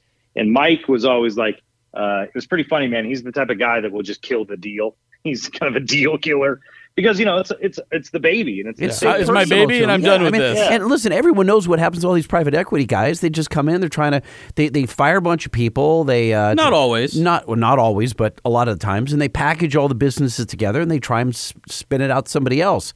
And that would Yeah, suck exactly. if you You know, if I mean- you're a guy that spent your your entire adult life building a brand and you sell it to someone and just watch them just bleed it. It would suck. Yeah, man, and that's you know for us, it's that was like one of those things. Like I got, you know, I got. It's crazy to me what like this the brand did for me, but also what off road has done for me. Right? Like I can't believe that I have some of the best friends in the world now because we just drive the same type of vehicle. Like that's crazy to me, and it's been so awesome to you know to be part of this community and to watch this brand grow and to be something you know to represent something you know as as uh, uh, you know as innovative as this as as Factor 55 has has been. And uh, to be a part of that has been a big deal. And so that the, you know to get to the idea to think that somebody else would be in charge of it ultimately uh, was a really scary thought. And we didn't know really what that was going to look like or how that was going to kind of go. And uh, yeah a lot of people kind of came knocking but you know Mike never felt comfortable with the deal whether it was for the you know the the price of the company or how long that he would need to stay on or or you know what they were doing. And I think most of it was just the value of the intellectual property and the products, or if they would buy the company and shelve it, right, or allow other you know um, just to get it off the market. I mean, there's all kinds of scenarios that could have played out, but it just you know Warn came calling, um, and it just it was the perfect. I mean, look, man, they make some of the best winches in the entire world, you know, and uh, and we make some of the best accessories in the whole world. So it was a perfect marriage of the two uh, to come together. And uh, part of the thing I think that's been so great with this is now we have an entire, you know, legacy company, uh, you know, a 70 year old business, a company that is just ingrained in the very fiber of what it means to get out in the backcountry and adventure. And we get to be now a part of that legacy. Man, it's been just awesome to be part of that family history and to see how many, you know, most of the people at Warn, especially like the upper management there, has been working there over 30 years. This is what you want to hear, by the way. You want to hear the small upstart company that made their way in the world, who got gobbled up by the big fish, who is impressed by the big fish and isn't like, yeah, Yeah, they're man. ruining it. To hear you be excited about it, because I've been a Warn user for 25 years. I love Warn. I think the first product I ever purchased from Warn was a transformer for my uh, 1994 Ranger uh, 4x4. Warn has always been that one of those special companies that I will always support. And you know how they say don't ever meet your heroes? It's nice that Yeah, in a way you met your hero and they were as, and, as good as wasn't hoped. disappointed. Right, exactly, exactly, dude. Like yeah. to think to think about like you know like even uh, uh, Anne, our sponsorship coordinator at Warn, for instance, she's been working at Warn Industries since 1987. I was seven years old. she started working at the company. You know what I'm saying? So like it's crazy to see that the that these people have stayed on there in Clackamas, Oregon. To go through the plant, to see the winches being built, Rad, to see the the, drums being welded. I mean, dude, that's one of the places in America where you can see pallets upon pallets of raw material in one door, walk the floor, see the whole process, and watch box winches pop out the other door. It's unbelievable. It's so cool. Yeah, dude, and people don't know that, right? And because yes, there are imported products that they offer because Sure. they have to because they had to stay competitive with. I mean, like a lot of people don't even know there's there's like over 33 winch brands just in America. Yeah. Now Warn is the dominating source, obviously, but you know what I'm saying that it, it, there's so much stuff that they have to do, but the fact that you know you can still get American-made products right out of that plant in Oregon, and it just be be so happen that they're you know about eight hours from us here in Boise, and it's like this Pacific Northwest thing, and it's so family oriented in the roots of that brand of that company. It's been really phenomenal. And then also since they since they acquired Factor 55, uh, they also bought Fab Tech suspension and Fab Four bumpers. And uh, one of the acquisitions of all these brands and why Warn kind of got on the buy power was in order to in order to really support USA manufacturing. It really got to that point to where now like Warn bumpers can be you know built uh, in conjunction with Fab Four bumpers and uh, you know Warn products Economies can now of be scale. handled. Now you're buying Yeah, I mean- materials and you're getting Hopefully. a discount on it by by having a lot of companies. So yeah, and you're and you're now you have total quality control, and everything is really is just being coming right out of the states, and it's just it's phenomenal, man. It's been a really cool thing to be a, a part of this team, and so much of that, and to hear so much of that knowledge, and just to even say like just so how much farther we have yet to go is crazy. The stuff we have coming, it's pretty pretty amazing. now, did Mike stay on board, or did he uh, buy a jet and a Lamborghini and go to Tahiti? No, you know, you know, he bought a Winnebago Travato. I mean, like- so it Doesn't have the same he will ring, by the way. Yeah, yeah, I know he does not, but he will definitely at some point he will be, uh, you know, living the good life in the van down by the river. That's what he's doing. Literally. That is Uh, a good but life. He, he, uh, but yeah, so he, you know, he's still on. Um, he's still staying on with us. He's been, uh, you know, he's. I still see him every day. Like so, he's still there um, for you know, kind of an undetermined amount of time. And I'm not sure how much longer he'll stay on before he goes into like full retirement.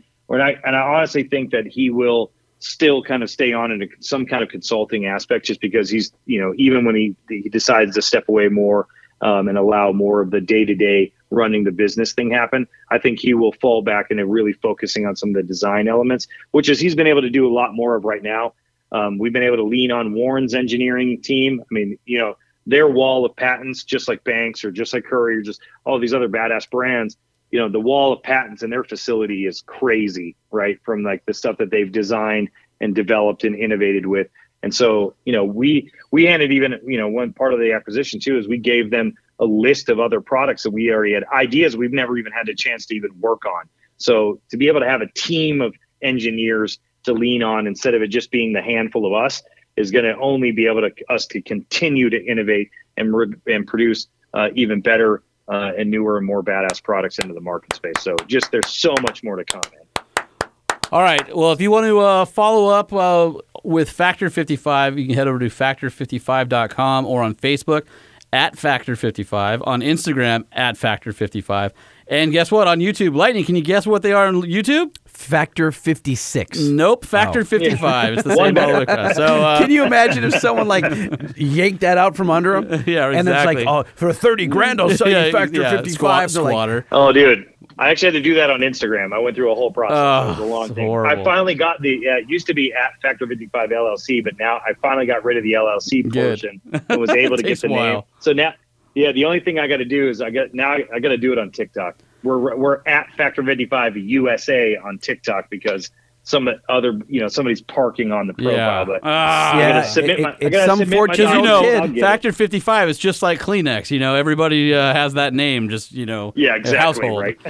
All right. Well, uh, Justin Andrews, thank you so much for uh, hanging out with us. You've been awesome with giving us so much time. And I I know it was a busy uh, night. You just got back from Jeep Beach. You got another event to go to next week. But uh, we, we appreciate your time because uh, this has been something we've wanted to uh, talk about for a while. And in Factor 55 is definitely uh, one of those premium brands in the truck space that, that we like to be Well, associated with and be a part of. So. Yeah, thank you guys so much for having us on, and and we I can't wait, man. I- Like I said, we have still so much more to do, you know, in person with you guys, like uh, with some uh, filming of techniques and recovery scenarios, and you know all the winch rope splicing stuff, new manuals that, that we're Well- going to well, be listen, releasing. There's- Let, let's do it. Listen, I mean, Justin, I'm I'm picking up a new truck. Hopefully, in the next I don't know whenever whenever they call me and tell me that it's it's it's pulling into the lot, and I don't know much about this stuff, and I would like to learn. So Holman is really seasoned at this, and and but he but also go to YouTube because their YouTube presence is phenomenal with showing techniques and stuff. And I know Justin has plans to, to go even further. But so. what I'm saying is, Yeah, why don't we do it? Why don't we do a meetup where Justin comes down and schools me, and you laugh at me?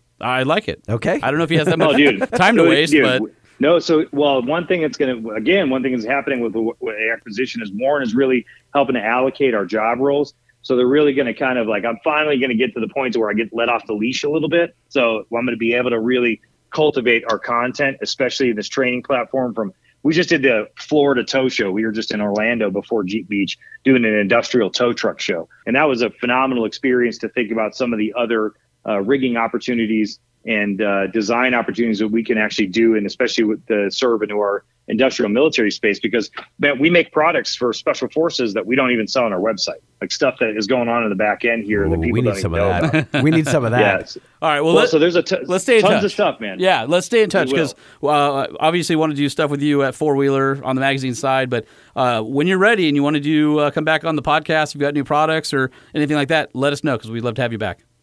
That would be phenomenal. Thank you guys so much for for having me on. Super appreciate it. Awesome. All right, brother. Talk to you soon. We'll talk soon. Thank you. Okay.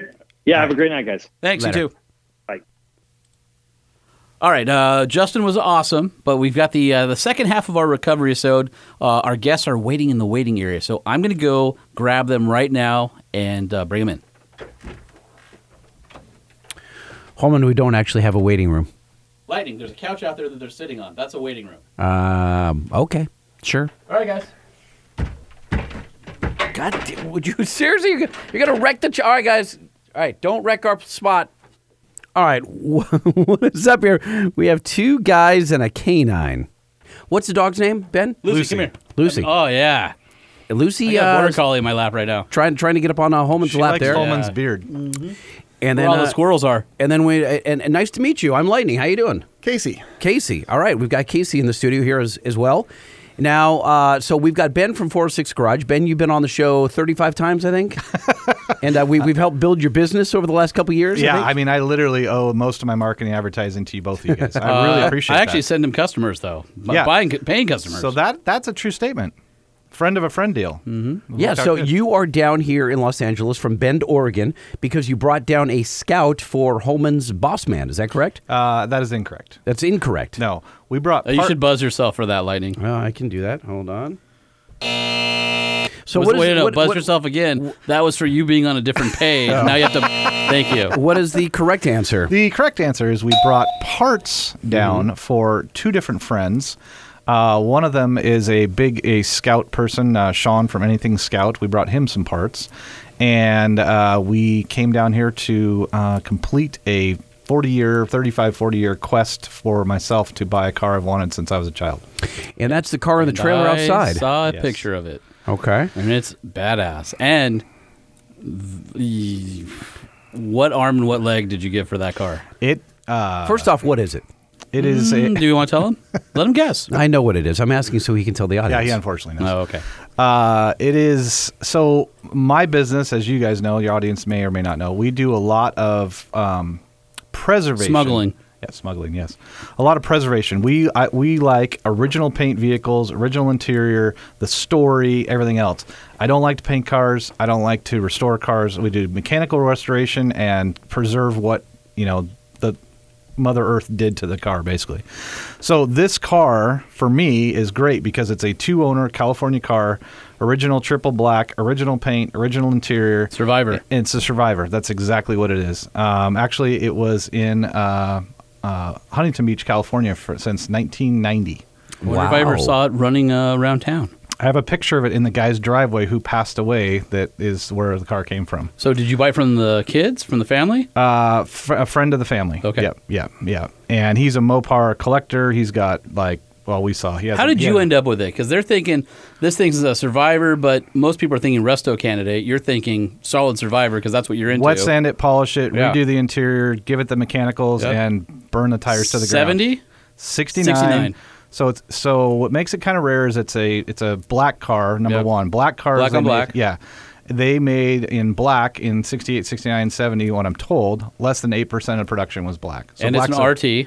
it's an RT SE so R, and it's a true RT So that can means you got the performance package, but you also have the luxury package on top of that, right? wood grain three spoke steering wheel, wood grain dash, Which makes it a pretty rare car. Right, power steering, power brakes, power windows, Char- AC. It's a Charger, right? Yep, AC, and then uh, um, eight and three quarter with a posi rear end. Yeah, that's that's a that guy spent all the money back in the day to get. Right. He checked almost all the boxes. That's a special car. The only car, the only thing he would have checked above this is four speed. Yeah, or vinyl or, top. or vinyl top, or Hemi. Now this is a vinyl top stripe delete car, so it has the instead of having the sticker badges on the stripe on the back, it actually has the raised metal 3D badges? metal Yeah. badges.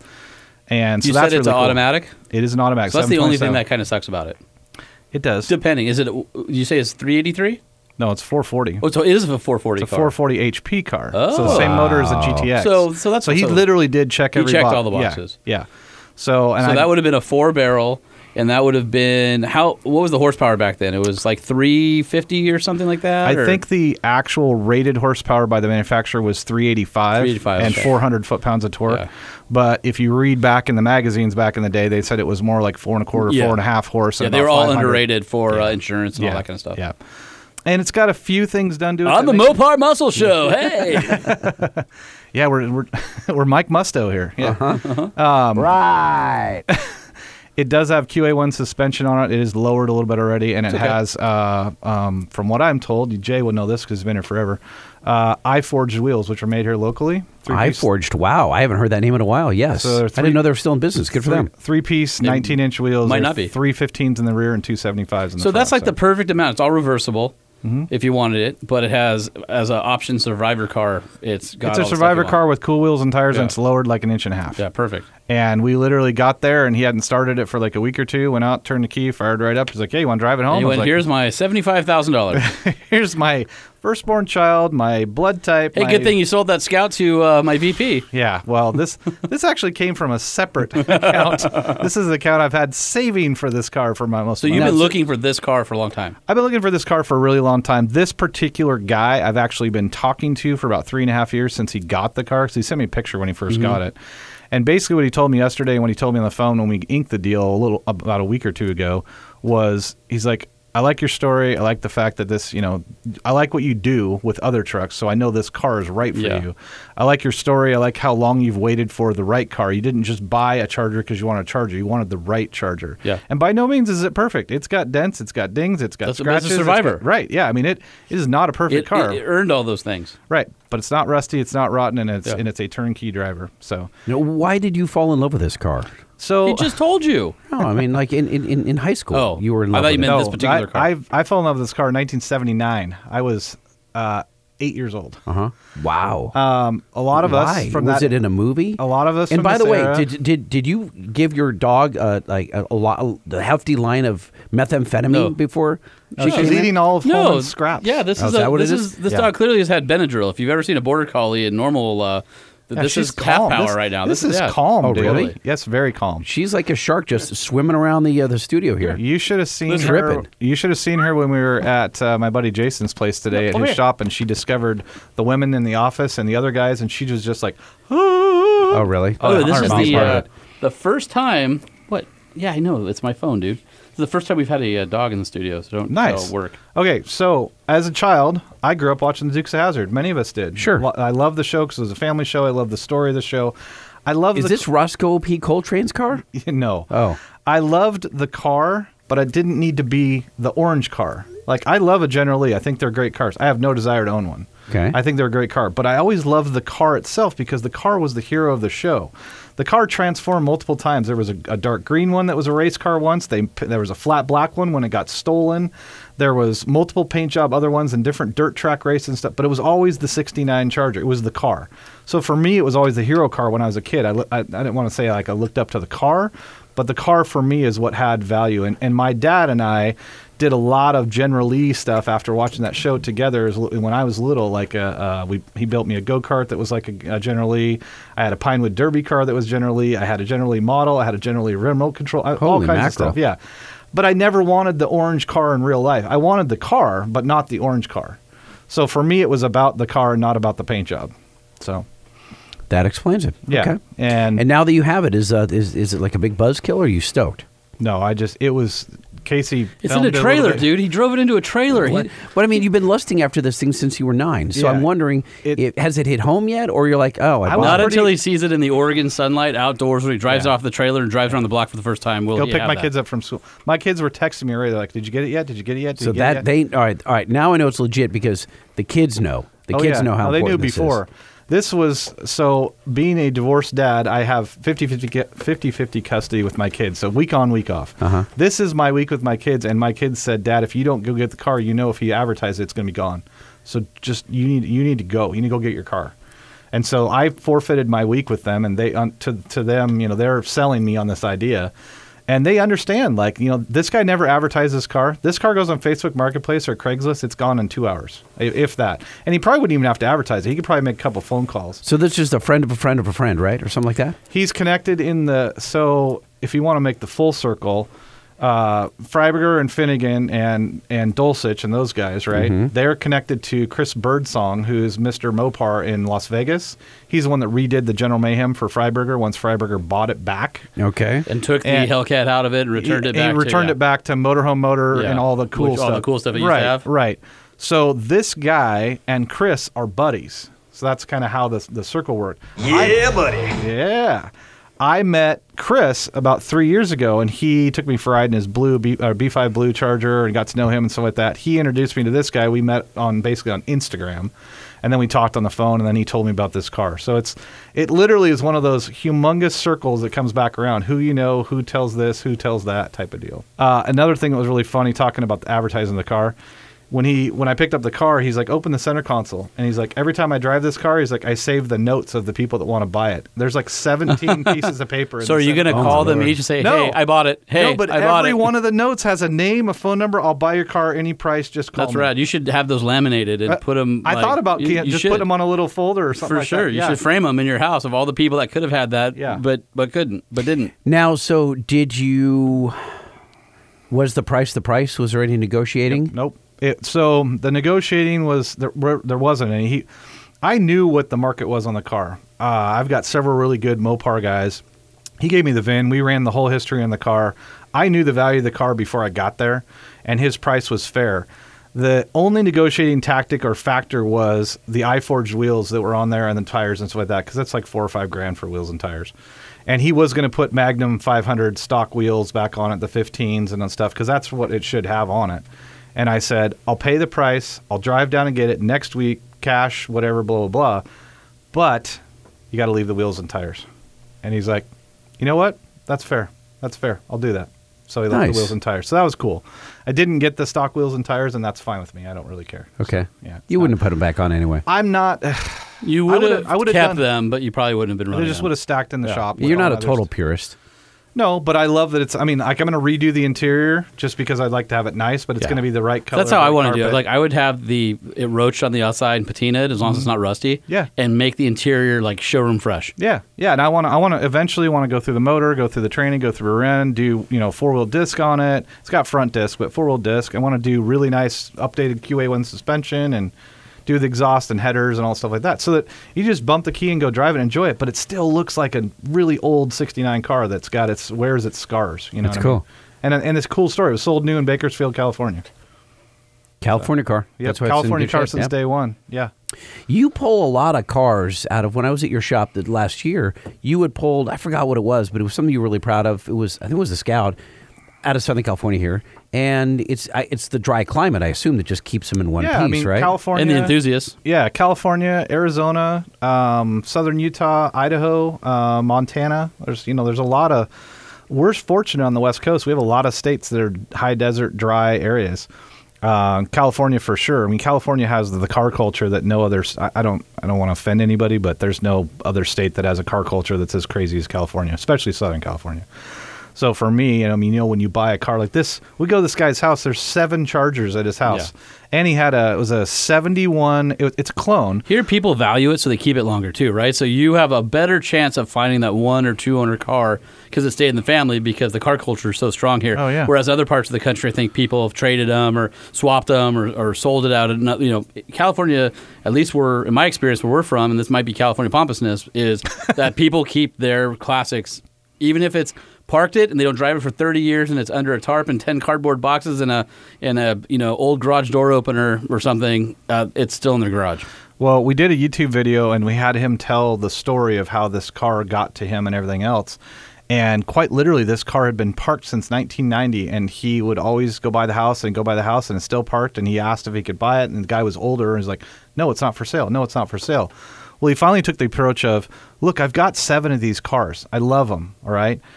All I want to do is get it running and driving again so you can drive around the block and enjoy it or whatever. He's like, Really? And he goes, Yeah, I just want to help you. Let me just come over and help you get it running it's a and driving. shame that it's sitting there let it be back on the No, road where it belongs well, That's a the, nice cra- approach. the crazy thing was, is he said, you know, I want to come over and help you, and the guy finally agreed to that because that was the approach of like, yeah, let's get it driving, and he, he's not going to buy it. I'm just he's going to help me. So he had scheduled the time to come over there and help him get it running and driving, work with him, put all the parts and stuff like that on, and it was two, about two weeks out from when he was there, and before he came back over, the guy passed away. oh, So he, so the the the family who knew him said, you know, we'll say the car, whatever, blah blah blah, and in honor of him, he got it running and driving and drove it for a couple of years, in honor of this guy to took and drove it around Southern California. He lives down here too. And then it was like, okay, I need, to, I need to pass it on. And he contacted me. He's like, you know, I didn't think I was going to sell this car, but he's like, I, I think I will. So he's like, if you're serious, let me know sooner than later. So you're all how about now i'm serious I said, I'll be there next week. was it then I that fast? yeah, I, I sent him a deposit like seven days ago. And no, but I mean, but with the time, how many minutes went by at the time he said, "I'll sell it to you"? Did you accept it, or did you write I, I immediately? said, he said, I'll, I'll sell it to you. And I said, great, what's the price? He told me the price. And I said, okay, cool. I said, you want me to send you a deposit? He said, no, I want to send you like 50 or 75 pictures of the car first. and after you get all the pictures of the car, good and the bad, I want you to call me on FaceTime and I want to walk around the whole car video with you. I want to start it and I want to drive it down the road and I want you to go on the video. And then after that, if you want to give me a deposit, I want you to, you know, give me a deposit. That's cool. And so, you, you, yeah, it was just a great guy. And Casey, and I right afterwards, I called Casey and I just said, "Hey, uh, so what are you doing next week?" He's I was, Road try- trip. I was trying to figure out how Casey, who hasn't said a word over here, which well, will we're, gonna- second. we're gonna get to his. Yeah, yeah, Yeah. So that's how he ended up on the all trip. right Yeah, Yeah. so enough about ben and his muscle cars When, when, when Ben starts talking, you just you just keep quiet because yeah. No, he's a, go he's while. he's a machine over here. all right all right blah blah blah ben all right i just want to touch on the scout transaction just because there's a story behind the scout so somebody i knew that i work with has been looking for a scout for a long time mm-hmm. and he's not necessarily like mr vintage guy or mr you know car on like the hardcore i'm going to take it apart in my driveway and rebuild the engine he's not that guy he's the guy that wants to have a driver that he can respect and enjoy with his family and so it takes there's certain you know when when you're in the business you're in, there's certain people. There's people that want a survivor. There's people that want fully restored. There's people that want restomodded. There's people that want modern conveniences. There's you know uh, people like me that that buy something and then let it sit for seven or eight years. Um, hold on, I'm going back to eating your meat. No, that's the wrong. That's the wrong drop. No, a bad drop. Listen, clearly I didn't do it enough to Okay. uh, make any movement on that. So this this customer of yours, friend of mine, Yeah. said I'm looking for X Y Z, and you had just happened to have the exact vehicle that fit what he wanted. It was a very low number of owners. The options were like this Charger, Everything where it was checked. everything checked, and you had you had known about this one for a while, and you were waiting for the right guy to come and and match. So here's the thing: you're like an automotive matchmaker. You're not just like, oh yeah, I got a I got a you know uh, a '69 whatever in the backyard. No, you're like, well, tell me about your family and, and what you're going to do with it. And the idea is pass these things on because I think you look at it as I look at it, and that's you are the steward of this piece of machinery that's going to outlast you. Right. And you want to make sure it doesn't go and get flipped. You want to make sure that if somebody's adopting this kid, it's not going to be with a new family in two years because Right. they ate all the mac and cheese every night or something like that or whatever, And right? It's not that I'm against people that buy and sell vehicles. That's what I do for a living Sure. too. But it, it is, you know, I uh, we started our YouTube channel not too long ago. Thanks to Casey pushing me for that forever. But we started that channel mainly because Huh, we I get wonder if all there was these- someone else that was up there telling you should also do a uh, YouTube channel. Yeah, it was No, be no, YouTube. Wait, Yeah. hold I get all on. Can you help? Can you help Lightning? His hand is stuck behind his shoulder blade. It's like he he can't patting- pull it back. He's having I'm a patting spasm. myself? Oh. Can you just grab his hand and then and then stretch him back to the Like, front? There you go. Yeah. So uh, we the real reason we did that. I mean, it obviously it helps to get our exposure and people to know who we are and stuff like that. But the real reason is, is I go to all these people's houses and I meet these guys and these gals and these kids and stuff, and they tell us these incredible stories. And I generally remember most of it, but I felt like it would be re- really telling to video that and to document it so that not only for me, because I won't be here forever, but for the people that buy the vehicle, they can actually feel like they interact and met the person that was the owner and, Yeah. the, and the steward of the And car. And have the provenance, have the story of the yeah, and then you've got you know we get documentation, we Yeah. get paperwork. So it's like here's the documentation, here's the paperwork, and then here's the video of the guy telling you the entire story of how he got the vehicle. And so we had that on that scout for that guy as well, and that video actually just came out the other day. And he's the guy that got the scouts already watched the video and loved it because he, now he knows the whole story of his truck. Yeah. What I told him, but then the real story So- from the guy. So screw the story. That's great. I pulled at my heartstrings. Love it. Tell us about the Scout. What was special about it? Uh, it's a '79 Scout 2 rally, so they made about 880 of them. Oh, it's, man. It's Tahitian red, which is a low production color. And what makes this one a little odd is most of them had a white top. This one has a painted to match top, so it actually is a red top with a red truck. Um, it also has the plaid interior instead of the vinyl interior. that is was an upgrade. rad. Yeah, it's super rad. And what's funny about it, I think, is is it's kind of like the Pinto wagon with wood paneling. When they had it on the lot when it was new, it was like they couldn't give it away, right? So anybody that's an old scout person or old scout dealer, if you talk to them, they're like, "Dude, we couldn't sell that plaid to, to save our life when it was on the lot." And now it's like the most sought after Yeah. interior. That like, oh my god, it's got plaid. I gotta have it. I gotta have it. And this guy who's we got it from has had it since the early 90s and he has documentation from everything on that truck from day 1 to when he got it and then from when he got it to when we got it. So to have all that and to have all the paperwork and all the books and everything like that, the stories, it's incredible. It's never been painted. The interior's never been redone. It has original carpet. It still has 30-year-old tires on it. What year is it again? 79. 79. okay. Yeah. And uh, And it was power everything, right? Like it's power brakes, power steering, air conditioning. air conditioning, there, bucket seats, Three- console. Uh, 360? Uh, no, it's a 345. Oh, 345. That's right. Right, 345, uh, 727, disc brake truck, um, bucket seats, folding. Literally seat. everything. Yeah, and factory roll bar. and it's got bikini awesome. top. So in that and condition, it's uh, in the 50s? 40s, high 40s? I would say it's Oh, higher really? than that. It's lower than the the triple or six digit number, but it's higher than the 50 number. I So would it's in the 70s? I would say Just in the middle somewhere. I don't really. Yeah, need to say we're not going to disclose what it is. Here's what I would say. Okay. At auction, it'd be a lot closer to the triple number. Yeah, But you're also looking at auction fees and things like that. So private party usually a little bit cheaper than what you'd see at auctions. Yeah, your your Mecum, your Barrett Jackson, your Bring a Trailer, or something like that, that would be very close to a six figure rig, just as what he said, because all the fees and stuff, and because of the marketing and the hype and whatnot. And we were not at that; it was not there. But that was because of. I did the same thing with this rig, literally, that the guy did for me on the Charger. It was like it's going to the right guy, it's a fair price, and Everybody the, walks away happy. And he's the right guy for the rig. He's got three sons who want to be, you know, kind of be groomed up into the old car stuff and vintage car stuff, and He take it to car meets and all that stuff. Right. And enjoy it in Michigan and the you know in the Yeah, and it's a guy who you know he could drive a brand new TRX or a Hellcat or a you know he could drive Yeah, whatever, he whatever, He, yeah, he right. can do whatever he wants, and he doesn't want that. He wants something cool with a soul in it. Um, all right, so that's cool. Thanks for sharing. Uh, but Casey is here in studio, and you have a YouTube channel also. Yeah, wait, ho- hold on a second. Wait. In case he gets an intro. No, no, hold on. I'm Yeah? building to the intro. Oh, okay. So, what is your YouTube channel? Wait, hold on, Ben. What is your new YouTube, YouTube channel first? Our YouTube channel and our Oh, I'll just sit over here Instagram, with same thing. 406 Garage. All right, 406 Garage. Right. Go, go watch it. Go do that. Blah blah blah. We content, market for Ben all the time. 406 Garage 406 YouTube. Garage. All All right. right. I'm, I'm going to mute Mike, Ben's mic over there. Okay. All right, now Ben, you can't talk. All right, Casey, what's your YouTube? My YouTube channel is just my name, Casey Liddell. Okay. It also comes up under Cascade Heavy Rescue, which is a lot easier for most people to remember. Okay, so Cascade Heavy Rescue sounds freaking rad because Because it is, Cascade reminds me of mountains which they are. and snow and there is. stupid people who do things that they shouldn't with vehicles and then look around and go, "Uh oh, what now?" Me. That's going to be And then me. that's you. Yeah. You just perfectly describe my business. Okay, now you can play the intro, Lightning.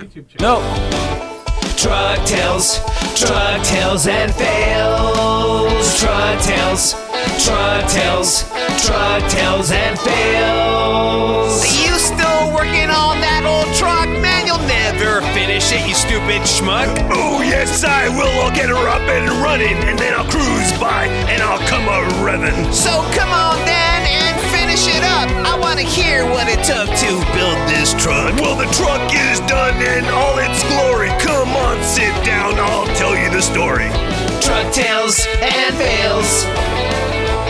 That's the world's All right. longest intro that's not really appropriate. we no no no. But I, it's been so long since we did that one, I forgot what it was. So, but no, so so Casey comes in after you finish your truck, and then you go and enjoy it and f up. I, oh, is that what happens? Yeah. So this is the fails part of truck tra- uh, truck tales and fails. I yeah, gotcha. exactly. I'm trying to convince Ben for when people want to go on test drives in these scouts and internationals, like send them west from your house, right up those cascades, right into the snow, and just slip my business card in the glove box before they take off. So Lightning just goes out and buys a TRX. He finds himself in lovely Oregon, and he goes, "I'm at Ben's house having a Dr Pepper," and he goes, "I'm bored. I have to go off roading now." And then Ben says, "Go west." And so Lightning, totally truck appropri- inappropriate and trail inappropriate, uh-huh. takes his TRX up into the Cascades and then falls off of a shelf road onto two wheels, nose down, butt in the air, smashed in bumper, and now and he has no Oh, winch, this no is ugly. no Factor 55 recovery equipment at all. No, I, I called Justin and he hooked me up. Yeah, right, I'm- I'm but, but you're by yourself because you just thought you could do it, and now there's nothing around, and you have to call Casey. Okay. All right. Now your cust- your new customer Lightning calls you. What happens? What do you bring to the scene? What what is the situation, and how much do you charge? So that's where it gets really interesting is the how much do you charge. But of course, that's what everybody wants to know. And nine times out of ten, I bring a Jeep out. It's either my Jeep Cherokee or I have a 48 Jeep Willys that's V8 and 36s and way too much horsepower Well, I for wouldn't what type expect of a Jeep to show up. Why? Because I'd expect like some wrecker to pull me out. You know what I that mean? That sounds super boring. And Does it? also, not only does it sound super boring, but you're obviously not the off-road expert because you ended up nose down off a shelf road. So who are you to tell him what So- to bring so out? that does don't happen like a lot. The, I I, get don't out like there- the picture you're painting, Holman. I get out there and someone starts saying, "Well, what I think we should do is," I'm like, you know, your decisions led to where we're at right now. So how about I take it from here and we try to get you out of here? So I bring. It depends on what it is. Nine times out of ten, it's the Cherokee or the Willys. Uh, a lot of times, I choose the Willys specifically because it's just more fun to drive. and both of them have winches front and rear and a ton of recovery gear. And where I'm at, we have the huge advantage of there's usually trees everywhere. So we don't need a wrecker with a boom and all that because we the trees are our boom. yeah, you wear you do a snatch block snatch or block up in a tree, savers. and I yeah. can lift and pull and get whatever leverage I need and pull from two different directions with front and rear winches, and we figure out what we're going to do on the spot. now, is uh, did this start as a hobby or was it a business from the get go? I've been an off-road and mainly a Jeep guy my whole life. My first car was a 1978 CJ5 with the 304 V8 three-speed and you know AMC Model 20 rear end that should not last, but for some reason does. And I was not very good at it, so we got really good at getting unstuck. And throughout the years of starting my own business, a trucking company got into heavy haul trucking, which got into heavy towing, and I was, I was towing big rigs and heavy trucks and all that, and it sort of hit me like, why aren't I doing the stuff I like doing? You know, the the off road stuff in the Jeeps. I'd get some calls for that and realize like there's a huge market for this that a lot of people are missing. Do the local sheriff's department and law enforcement know you and call you out for stuff? So for this snow season, I set my Cherokee up on tracks. And I took tires off and I put tracks on. Nice. Yeah. So then I got in with uh, the search and rescue. Started using me for the not like serious search and rescue calls. Yeah, no- no 'Cause search and life-threatening stuff, Search and rescues would get called for guys like Lightning who took his, his brand new TRX out there and got stuck in the snow with no survival gear, no stuff. And he's not like in a life threatening situation. Yeah, he has water he's and a just- blanket. He's just not going to be very comfortable. So search and rescue's not going to go Or out. driving home on his own. Search and rescue doesn't want to go out. Oh, look at that. There's the to- picture right here. Casey Liddell on uh, Instagram. And that's, look, Holman, look at this. Yep. there we go. Yep. With the tracks on it. It's So, awesome. so search and rescue doesn't want to send their resources and squad out after Not for me. you not for who my got stuck dumbass. in the No. snow, I'm not worth and you're it. you're just uncomfortable. they know when spring comes, you'll probably be able to drive home. Yeah, it'll be fine then.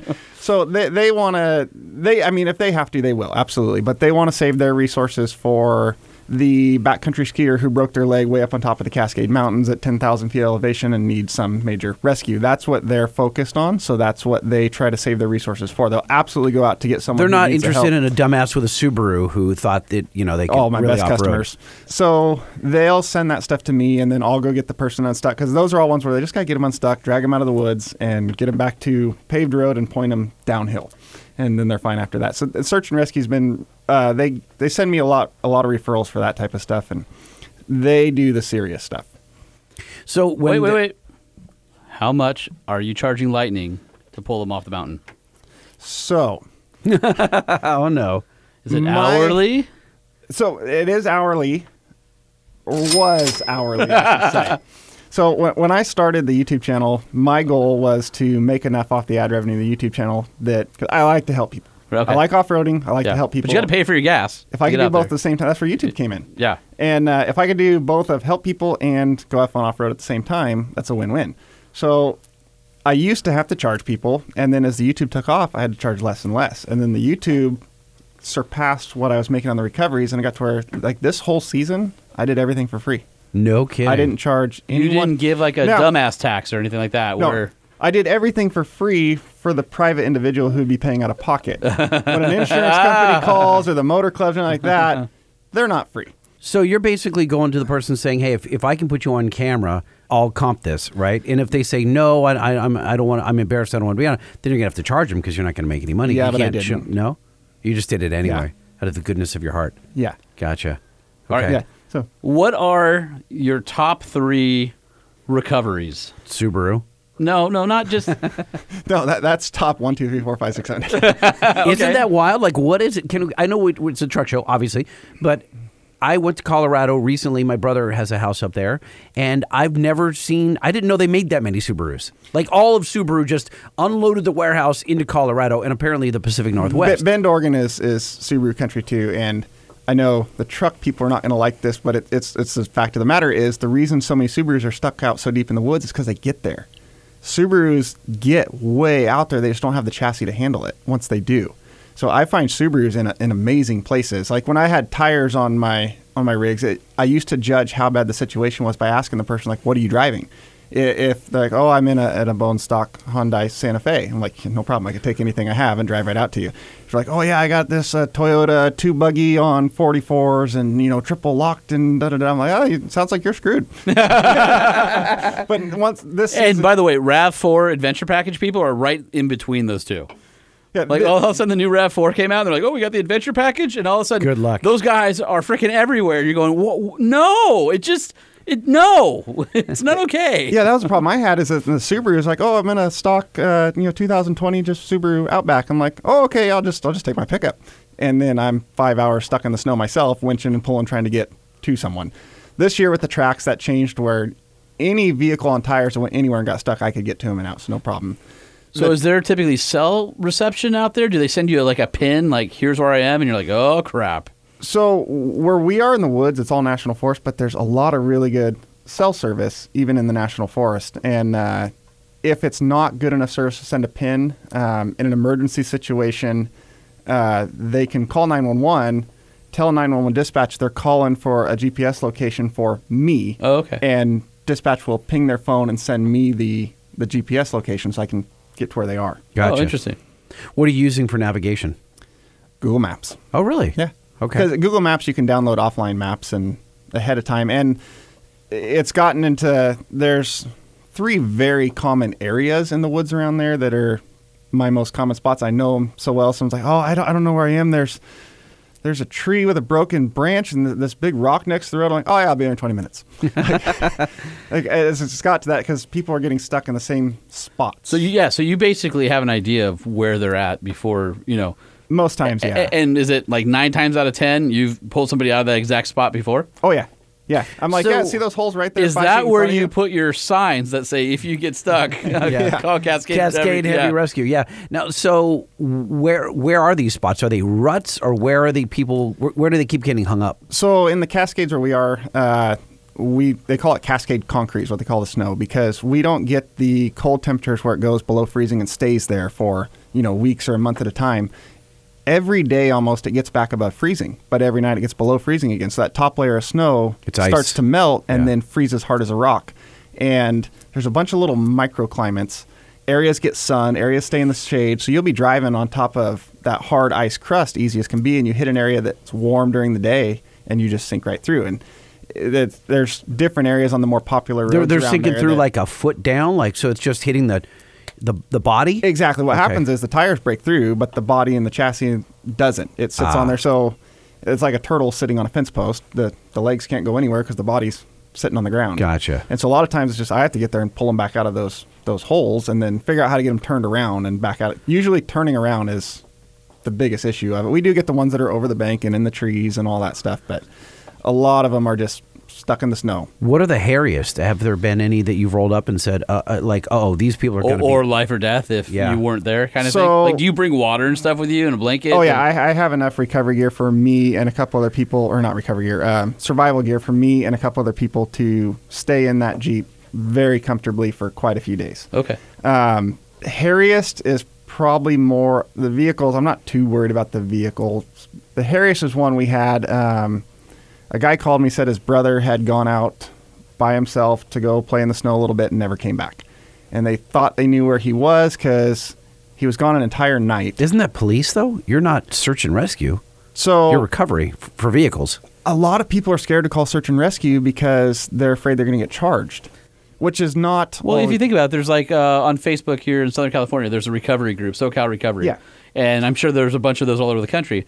But there's a lot of people who will get stuck and they'll post on there and say, hey, I got stuck, blah, blah, blah, blah, blah. And if they can get other enthusiasts or the 4x4 club to come out and save them, it'll save them some money. Those guys love recovering and then they don't get written up. Maybe they went in an area they weren't supposed this to. or sounds like uh, Desert Dogs. A friend of mine is a member of Desert Dogs out here in the Mojave, and they get when they don't want to call search and rescue, they'll go out for a tenth the price and drop down into mine shafts and such.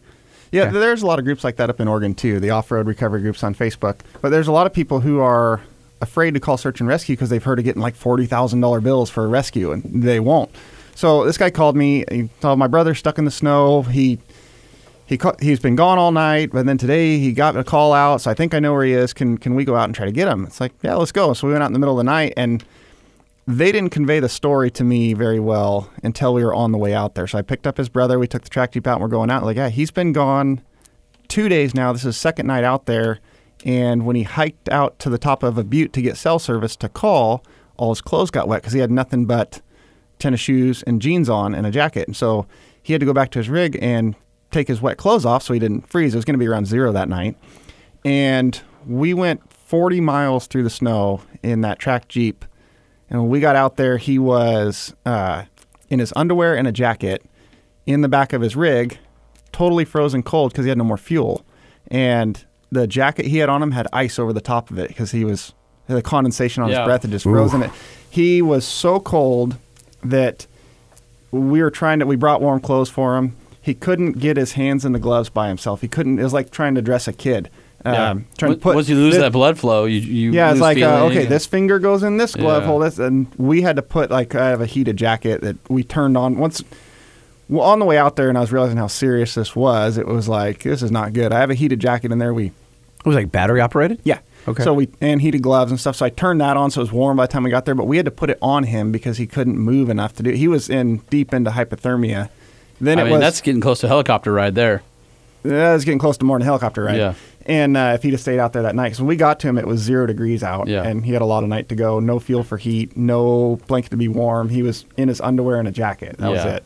And we decided then, like, we're going to leave your rig here. We're not even going to try to waste the time Yeah. with getting your rig out of here. Like, we just loaded him up in my Jeep and we just took off back for, for the truck to get him out of there. And that jack, that heated jacket did a lot to warm him up. And then they took him to go get checked out. That was the hairiest one. It's the hairiest one. Like I said, it's not so much the pulling the vehicle out thing. It's when people do get trapped in bad situations. When we get into those situations, I I'll send a text to the the um, search and rescue supervisor like, hey, this is what's going on and this is where we're heading. That way, if uh, you get a call out this way, this is the area we're going to be in. This is what's going on, and they kind of already have a heads up. Or if it's too serious, it's like, hey, you guys need to head out here too. Like, Is there any one main reason, one thread that all these people end up in precarious situations? Or like, are some tourists, but then some are seasoned outdoorsmen? Or is there a through line? Something that ties them all together? the biggest thing that causes it where we're at is uh, Bend is a city of 100,000 people, and the city limits is the border of the national forest. It's not like like here where we're sitting right now. How far we have to drive to get to national forest? All the drive. Yeah, yeah, all of it. well, in Bend, you can be sitting in downtown Bend, and it'll be 60 degrees outside, clear blue, sunny day, and you pull up on your phone waterfall hike, and it's like, oh yeah, there's a waterfall hike. It's 20 minutes away. Let's go check it out, and it's t-shirt weather in town. Well, it's 20 minutes away because the national forest is right on the border and the snow line where the it snows in town a lot but where the snow sticks and stays for the year is also right at the border of town so it fools a lot of people into thinking conditions aren't that bad you know it's it's 60 degrees and they drive off up into the snow because you make two turns and all of a sudden you're in the snow with no no recovery gear no survival gear and not expecting it we don't do a lot of recoveries on serious four wheeling guys, big built up rigs, all that, because most of them are prepared for self recovery and winches, like most off roading guys are. It's a lot of, we're also a huge tourist area. A lot of people don't know the area, and it doesn't make sense to like someone who grew up here in LA. It doesn't make a lot of sense of how could it be 60 degrees here and you know 20 degrees and two feet of snow 20 minutes away. It, that doesn't make sense, Right. And they're not expecting that. What uh what recovery gear do you rely on? We use uh, it's like I said, winches front and rear and everything. Kinetic ropes are the most common thing we use because um, it's mostly people stuck in the snow, and uh, it's just pulling them out. And usually we can pull them out and get them dragged backwards far enough somewhere we can turn around. A lot of times it's winch and pull their rig around. You have to just spin it around in the middle of the road. But kinetic ropes are ninety percent of what we do just to get people out of the snow, especially that track jeep because it can get to I can drive someone, you know, in snow, you stay in the main ruts, and that goes out the window with the track setup. You can drive right around someone, kind of over the bank, back to their side, pull them Gotcha. whatever direction Yeah. you need.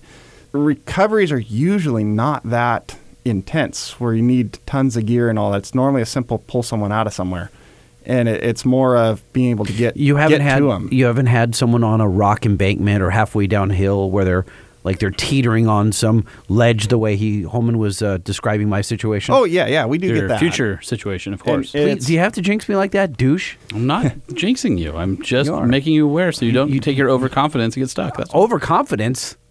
Yeah, we do get that. I don't have any overconfidence. I don't. Really? Would, No. would you guys like a moment? No, no, we No, always no, do no. We this. have, this is this is our this is our moment. You, you apparently have not heard this podcast. To be honest, before yesterday, I'd never heard of this. Yeah. Should have kept it that way. All right, that's the door. We'll see you later. Thanks for coming in. Time's up. no, we do get those situations where it's a much more technical recovery. Like I said, where we have trees and it's snatch blocking off of trees and just getting a little creative with the rigging. Do you know Holman? He has a lot of time because he does a lot of driving, a lot of long distances up into the hills. Uh huh. Plenty of time to listen to a podcast. Uh, do you have any to uh, recommend him? Joe Rogan. Yeah, great podcast. Here's the thing, I don't even listen to the radio. I like Mike I Rowe don't- too. I don't know the last time I've turned on radio or music when I Because he drive. has a or uh, anything. 47 radio. Willie. Well, he has a 47 Willys with a V8, so that's a way better soundtrack. That is than my radio. Anything This we're is gonna not do. a radio. This you have whip out your phone. Is it an iPhone? Do you have an iPhone? No. Or an Android? Oh, you're gonna give him make him Whatever. give us five stars, aren't you? Y- y- yeah. Well, not an Android. Who cares? But I am gonna. do, I do your best. Oh, it's an. Android. No. Oh no, I can't get in. He's locked his phone. I can't get in there. Well, it's- No more excuses. Unlocked. Well, I don't know where it is. Where's your podcast app? I don't here? have a podcast app. Did Well, you, you not need to pay download attention your- to what was being said. no, he doesn't. No. No. there's times we'll have guests here and he'll ask the same question twice. I do, I do that because it's important. I want then he has to cut it I on the show. it home. Yeah, I, I don't listen to the radio when I drive. I don't have any music on, anything like that. Uh, like, Alone with your thoughts. Yeah, that's what I like. Just Yeah. quiet. Mine scare me, so And, I have uh, to turn up the mm, music same with at some me. point. Same with like with YouTube. Like YouTube has become like the main source of income for my business. YouTube is. I'm very into YouTube from a figuring it outside the analytics Sounds like a bumper side, sticker. all that. I'm into YouTube. So but but I don't watch it. Like Yeah, I don't watch it if, either. if I don't I don't watch it for entertainment. I'll watch How to do if I see a channel maybe, that's or- working really well. I'm I'm I watch it. It doesn't matter really what the genre so you is or what sound it's like about. Mr. Beast. Do you follow Mr. Beast? I've tried to watch his. He's, he's for 14 year olds. Yeah, I, yeah. I get I've It's not- tried it's to watch. I've never tea, made but- it through an episode, and it's not because it's, it's just not for me. Like I said, Yeah. his his stuff is geared towards entertainment. By the way, can Those- we It is. Uh, uh, can we just say that uh, Matt's off road recovery, who we've tried to have on the show, and Matt's too shy, and he's like, uh, nah, I'm not really interested. Uh, you guys are actually friends. Yeah, yeah, I'm friends with Matt, and uh, we've spent some time down there. Been in a few of his videos. Are you in the same legal troubles that Matt is? No, he's not in any legal I'm troubles just anymore. I'm All just cleared up. yeah. No, I'm good friends with Matt. Um, and like I said, I'll watch Matt's videos because obviously what he's doing works. There's, Right. Like in in our genre. How many there's- subscribers does he have now? He's just over a million. Wow. Yeah. Okay. And he he's like the king of our genre by by a mile. Right, right, right. And, and so he's been doing how many how many years longer than you? Uh, I think he's in year three or Wow. going on four. That's a Okay. big. And and big he's boost. doing what a v- how many videos a week? Three. So it's it's it's just like podcasting. I mean, it, it- everyone you know, Holman's been asked a hundred times, same same as me. They're like, "Hey, I'm going to start a podcast." You know, I, it sounds easy. I'm just going to sit in front of a mic. I'm like, it is until you're five episodes in, and now Yeah. it's work. And then And you So have pod fade same thing. Like I- so everyone, pod fade, YouTube fade, whatever it's called, and so and it's a another job. it, it literally. literally is a job. YouTube is the same thing. YouTube's Yeah. turned into my job, and it was the same thing. Of it was really easy when I first started because I didn't know what I was doing. Not that I do now, but I now know what I should be doing. And Right. now Well, it's the it's reason I brought up into Mr. like I just film some stuff and throw up a video, and now it's like okay, so let's look at analytics. Let's study some stuff. Now we got to watch why this channel works. We got to watch why this channel So, doesn't so work. this is why I brought up Mr. Beast, and you guys listening, the chances are slim that you've heard of. Although your your kids all know who Mr. Beast is, he's got. I think he's cracking like he's close to hundred million subscribers. Yeah, right. he- He's, he- he's, so- he's, I think he's up in like PewDiePie. He's an territory, incredibly right? smart person. So, but he studies YouTube, like he understands human behavior. He's studying the psychology of it, and, and, so you're a, you become a student of of YouTube, right? Yes. I'm trying to be. I, I'm not a great student, but I am a student of YouTube. Yes. So I, I, I study channels. That's the only reason I watch YouTube or for information.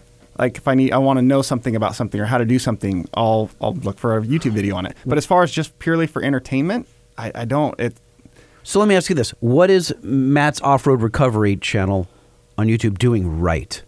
Why does he have a million subscribers? Like, what is it about that channel, in your estimation? they That- put on a great show that anybody of any age can enjoy. They have a cast that works very well together, and uh, cast they're a team. They have a team. They're much more than just a cast of people who are put together to work together. They're a team that works very well together, and they're genuine. How many recoveries are you doing a day? Uh, in the winter busy time, you can do three, four a day. Oh wow, mackerel! Why are so many people? You don't getting even stuck? drive back to town, do you? You just you're No, sometimes I Yeah. don't. Yeah. Just all right, you're Or- unstuck. Next guy. How it usually works is I just get home and get a call to go right back to within like 100 feet of where I just was. Oh, That's how it and you're usually like, I was just there. By the way, uh, what tracks are you using on the XJ? Uh, it's a ZJ. Oh, it's a ZJ. yeah, it's oh. a ZJ, and it's the. By the uh, way, ZJs are rad. they're the American uh, track truck dominators, Okay. and I chose those because they use all snowmobile parts. Yeah. Every part on them is So easy to part. find replacement so pieces. using them for what I'm yeah. using them for, not just recreation. If if I need something, I can walk into a snowmobile shop and walk out with it. And right you can easily replace the tracks with a different tread pattern if you want to. exactly. Well, pick right? whatever tread pattern, bigger paddles, Yeah. more of a street tread, whatever I want to do there. So that was my big thing with them is there's no downtime because you can get the parts anywhere. Yeah. Uh, that makes a lot of sense. Uh, if you guys uh, want to find uh, Casey on Instagram, it's at Casey Liddell. It's one word C A S E Y L A D E L L E. And then also for YouTube, YouTube is the same. Casey Liddell. I think we can get you up to 100,000 followers after about uh, 10, within 10 years of this episode airing, we get those extra I'm gonna 10,000 hold you to that. All right. Yeah, come back in 10 years and we'll, we'll Uh-huh. see where you're at. Can we just claim your next 10,000 followers as ones that we did? Oh yeah. Okay, have at it. All right. Okay. All right. Do- can we have a You, commission? you can claim my last ninety thousand if you want to. That That's fine with clearly was Ben, though, so I don't want to, you know, Yeah. steal his thunder. Did you turn Ben's mic back? I am back on? turning Ben's All right. mic down You- now. You can yes. talk again. Was it painful not talking, Ben? No, I'm good. I'm good. So I, I've been stuck in a truck with Ben for the last uh, two days. Yeah. And Can I ask that you was a question? the longest patch. Well, hold Tell on. him how, tell them how it you were in an air-conditioned, brand new Ram 5500 chassis cab towing a trailer. Which, which is right, plush. right, but with with Ben. Yeah. And it's a crew cab. yeah. Right now, you're in a 10 by 12 and a half foot room that's padded with no AC, four dudes and a dog. How is this any better? So I was thinking maybe he wanted to get out of the truck, and now I think he's thinking I want to get back in the truck where it's actually more comfortable. Truck is way more comfortable. I've been in it. This is a talk show, and it's quieter in here than in that. truck. Is that because of Ben's mic being turned off? Do you get out of the uh, the 5500 and say, That was awful. I mean, that was they, that was awful. yeah, Ben hasn't seen the videos I've been filming yet. When we take a break.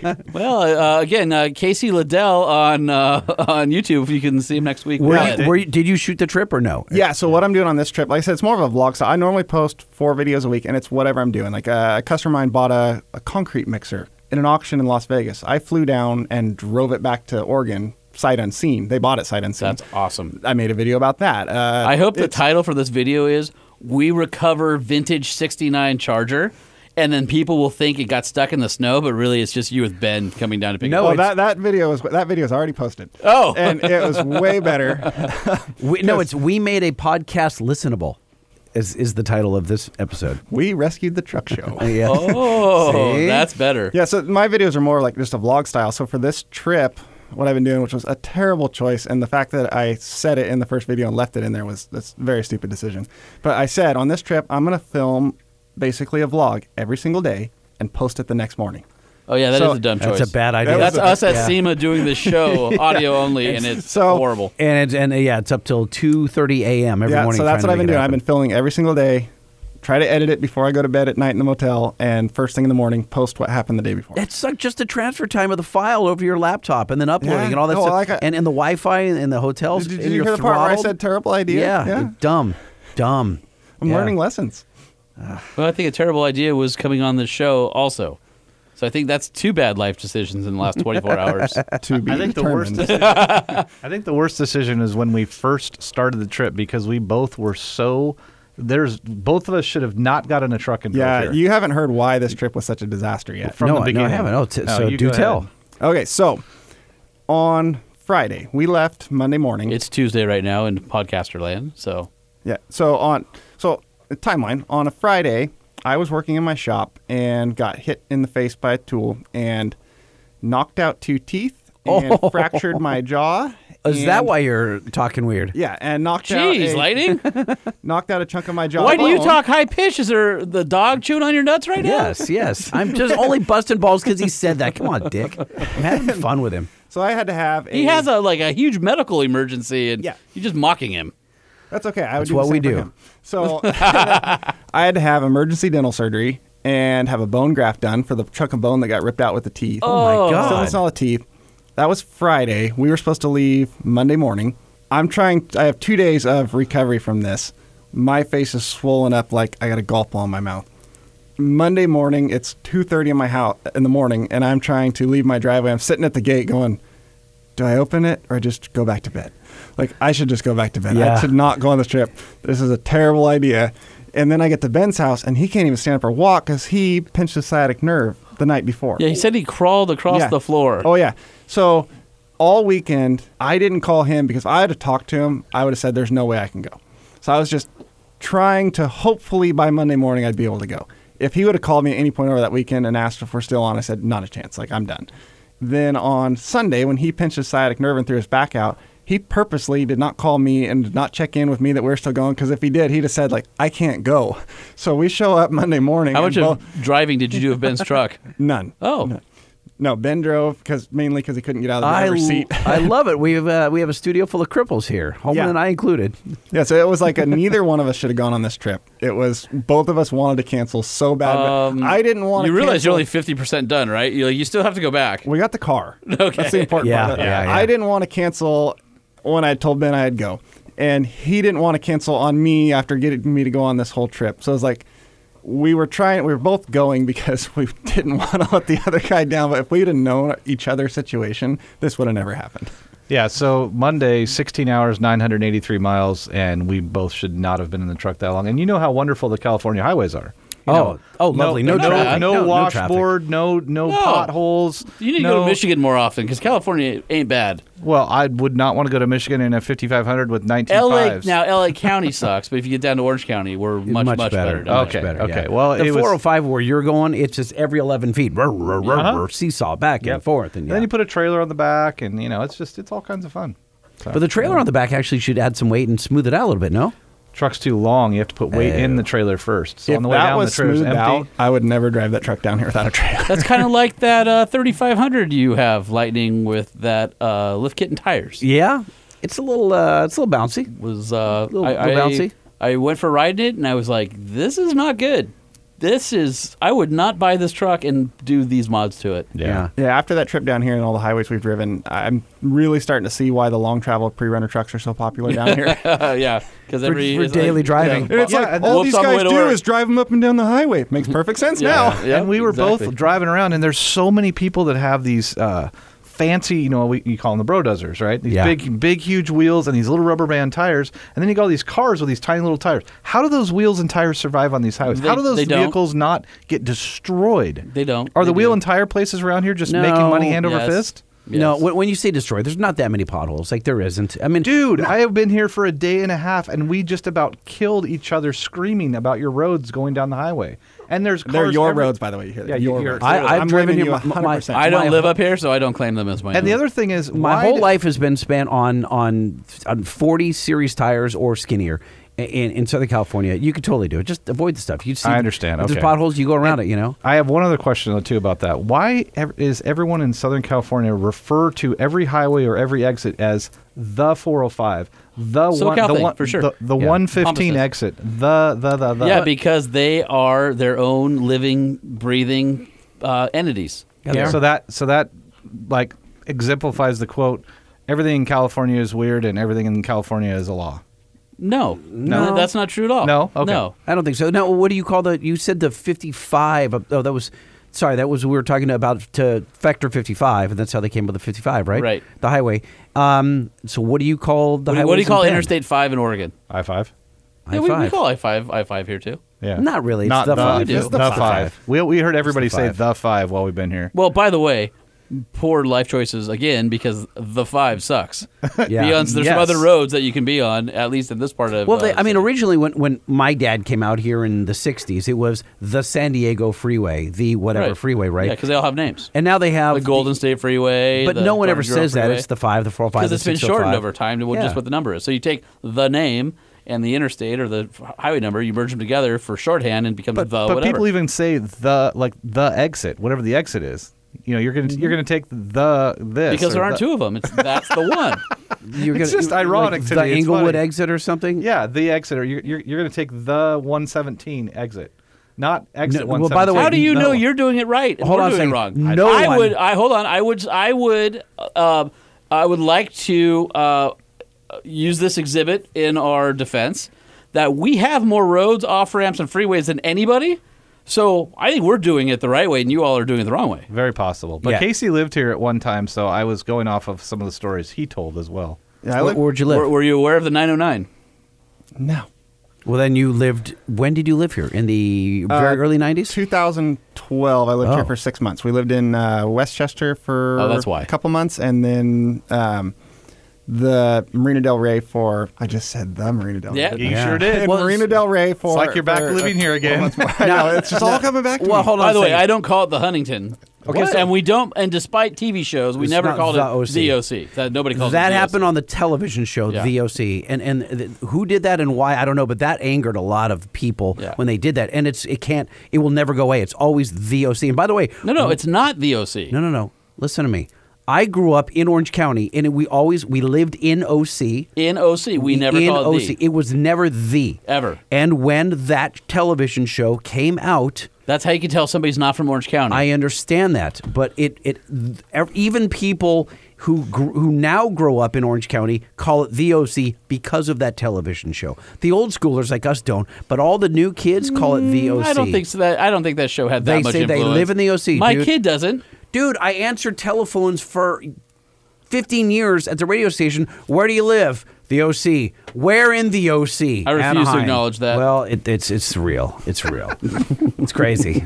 And and we don't on on the off ramps. By the way, they're not 117. Whatever. It's always I'm getting Oh, off on Hawthorne. Here's the reason I'm getting why. off I'll on tell you whatever. why. Yeah. Because we just added those numbers like five or eight years ago. They were always just a road. They were always a road. We Okay. never had those exit numbers. Okay, that un- makes sense. Until like maybe maybe ten years ago. Yeah. But California, uh, Southern California, we never had exit numbers, and so it was always People don't even know where they are. They have no. Yeah, we don't use but- exit number. Like I was, I was always amazed traveling when they go take exit two forty five. It makes sense. And you're like, But what? we never Where? had that. We never Yeah. had exit numbers, so Always it was had a always road take name. the street. Yeah, It was always the yeah. road name. It's so confusing when I go to like Salt Lake or you know Provo or All it's always like Don't even B start Street- me on Utah B- because B they have West Street and and Yeah, South yeah. and West 1800 18th and what, yeah. oh, 3600 Yeah, you- Southwest and Oh, it's a grid system that I Yeah, it- cannot. I need an I abacus. can't, I can't, figure wrap it my out. head around it No. ever. It's I if I didn't have Google Maps when I go there, I am so screwed. I can't find anything. You just have to call me. Yeah, navigator. It sent him a uh, GPS. Uh, I dot. told him when we were down here, towing a trailer, driving the truck around here, and stuff like that. I would have been a complete stress case if I was by myself trying to find Google Maps. Like he sat there and did the uh, the rally car navigation. You know, That's way you- better than English voice on the computer. Yeah, Having. Casey Yeah. sit next to you and tell you what's up. Yep. No, because Turn Eng- left Eng- here. English voice actually tells you what's going on. Casey goes, no, no, that was the turn back there. Yeah. Why? Oh, why did you wouldn't miss that be awesome if you could do like a Google overlay where it was like 10 seconds too late and all the directions were the things you've missed? Time delay. Oh, it'd be awesome. But I- that's I what, just- that's that- why I don't use Google. I only use Apple Maps because Google drives me crazy. It's Yeah. Google for me is always after the fact. That is a genius There's, idea there's for too an much app. latency. An I'm app telling that you, delays that Google Maps on delays- someone's yes, phone. I think it would be awesome. I think that's the million dollar idea right Especially if there. you can, if you could um, install it without them knowing. All right, turn Yeah. in your resignation and Yep. just go. Uh, just a start- plugin, going like a, with Goo- that. a Google plugin. startup. Let, Go let's get a call startup. some people. Well, that note, uh, guys, I've, I've got to get out of here. You got to get on the road, and uh, I'm gonna go make a million dollars messing with Exactly. people's Google. Yes. Thank you, gentlemen. Okay, damn. All right. Well, this uh, episode seems to be maybe the longest one we've done in uh, recent memory. All right, well then let's do uh, quick news before we head on out the door. What's new in trucks? We need to know. What's new in trucks? We need to know. What's new in trucks? We need to know. Lifted, lowered, and everything in between. What's happening in the world of trucks? Oh, that was beautiful. Hey, Lightning, did you hear? What? No. What? No. What? No. No, I did not. Uh, well, if you had been listening, this episode's past two hours, and it's time for us to wrap the show. so, I'm thinking we will save the news for the next time. All right. That sounds like a plan. Lots of news on the next show. Truckshowpodcast at gmail.com. Please contribute an email so we can read it next show. The truck show, the truck show, the truck show. Oh, oh. And you can catch us on the socials at LBC Lightning, at Sean P. Holman, at Truck Show Podcast, or hit us up on the five star hotline. We want to hear from you 657 205 6105. That is 657 2 with a zero and a five, 61 and it's another zero and a five. That's hard to understand when you say it like that. 657 205 6105. Five star hotline, call us. Okay. So we need to thank Nissan. We got to thank Banks. And then everybody for tuning in and listening to our recovery episode. and all of the guys who came by tonight. Uh, this is the first time in the history of the show we've had five beings in this room at once. Is that true? I think so. We've never had more than two other guests, right? Yeah, because And we had a dog. We definitely have not had a dog. That's for The sure. dog, the dog for sure. We have had a Dodge, but we haven't had a dog. We- do we have a no cat policy? We got to have a no, no cat, cat policy. policy, Yeah, sorry. cats suck. Uh, I mean, they're okay. I've had a couple. No. Never again. No, I'm not a cat person. No cats allowed in our studio. Nah. I know we have a couple listeners with cats, and you guys can stop listening. Tangent. Tangent. Easy Lightning. All right. Before you uh, scare away all of our, uh, all of the rest of our listeners who Uh-huh. are barely hanging on to the show as, uh, as we move on in life. I haven't. Uh, they, they haven't tuned out because they hate me so. Yeah, well, no, they tune in because they hate you. Oh. It's uh, just It is fun to hate, isn't it? just listen to the emails. Yeah. Oh, no. At gmail.com. Are there more emails that, that hate? I mean, they're fun. They're fun. All right. Uh, what I don't hate is Nissan trucks. So, uh, No, you guys no. build and price over at nissanusa.com or head on down to your local dealer where you can check out the Nissan Frontier, the Nissan Titan, the Nissan Titan XD. What if I want zero gravity seats? Uh, all of them have it. What if I want Utilitrack? All of them have it. What if I want a Fender audio system? all of them have it. What if I want a five year, 100,000 mile warranty on an incredibly durable full size pickup truck? That'd be the Titan and Titan XD Lightning. Mm-hmm. I'm just the I'm bell the bell. out. Yeah. Hopefully, you're listening to this on a uh, high uh, resolution uh, Fender audio system, and you can hear the uh, the lingering of the bell as it uh, trails off into the distance. Much like I want to do in a uh, Nissan pickup truck as I drive fast away from the studio into my new life and miles, hundreds of miles, thousands of miles away. Do you think people think this show's ending after all of our funny? No. Guys, we're, We're just, just kidding. We're, go on we're still here. All right, Nissan trucks, awesome, durable, reliable. If you're in the market for a truck, check them out. And if you want more power out of your full size diesel pickup truck, What if I just want uh, lower EGTs?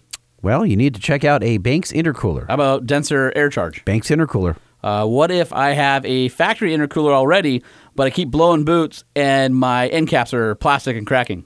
You need one with really nice cast aluminum manifolds from Banks. Uh, from who? Banks Power. For what truck? Your Ram, your Ford, your Duramax. Do you have one of those cool little drop down thingies on your uh, internet site where I could uh, You mean it what a, I have? a vehicle lookup? Sure. Yes, we have one of those. all right, uh, all you guys out there, lots of great products for your truck. Head over to bankspower.com where uh, you can uh, peruse intercoolers and a whole lot more.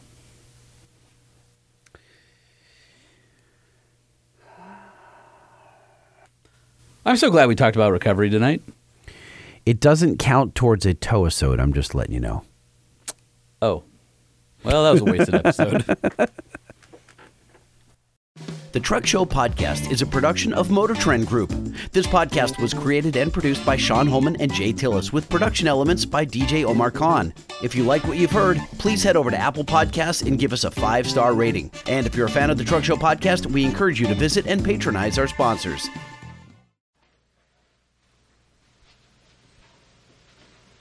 You're still here? It's over. Go home.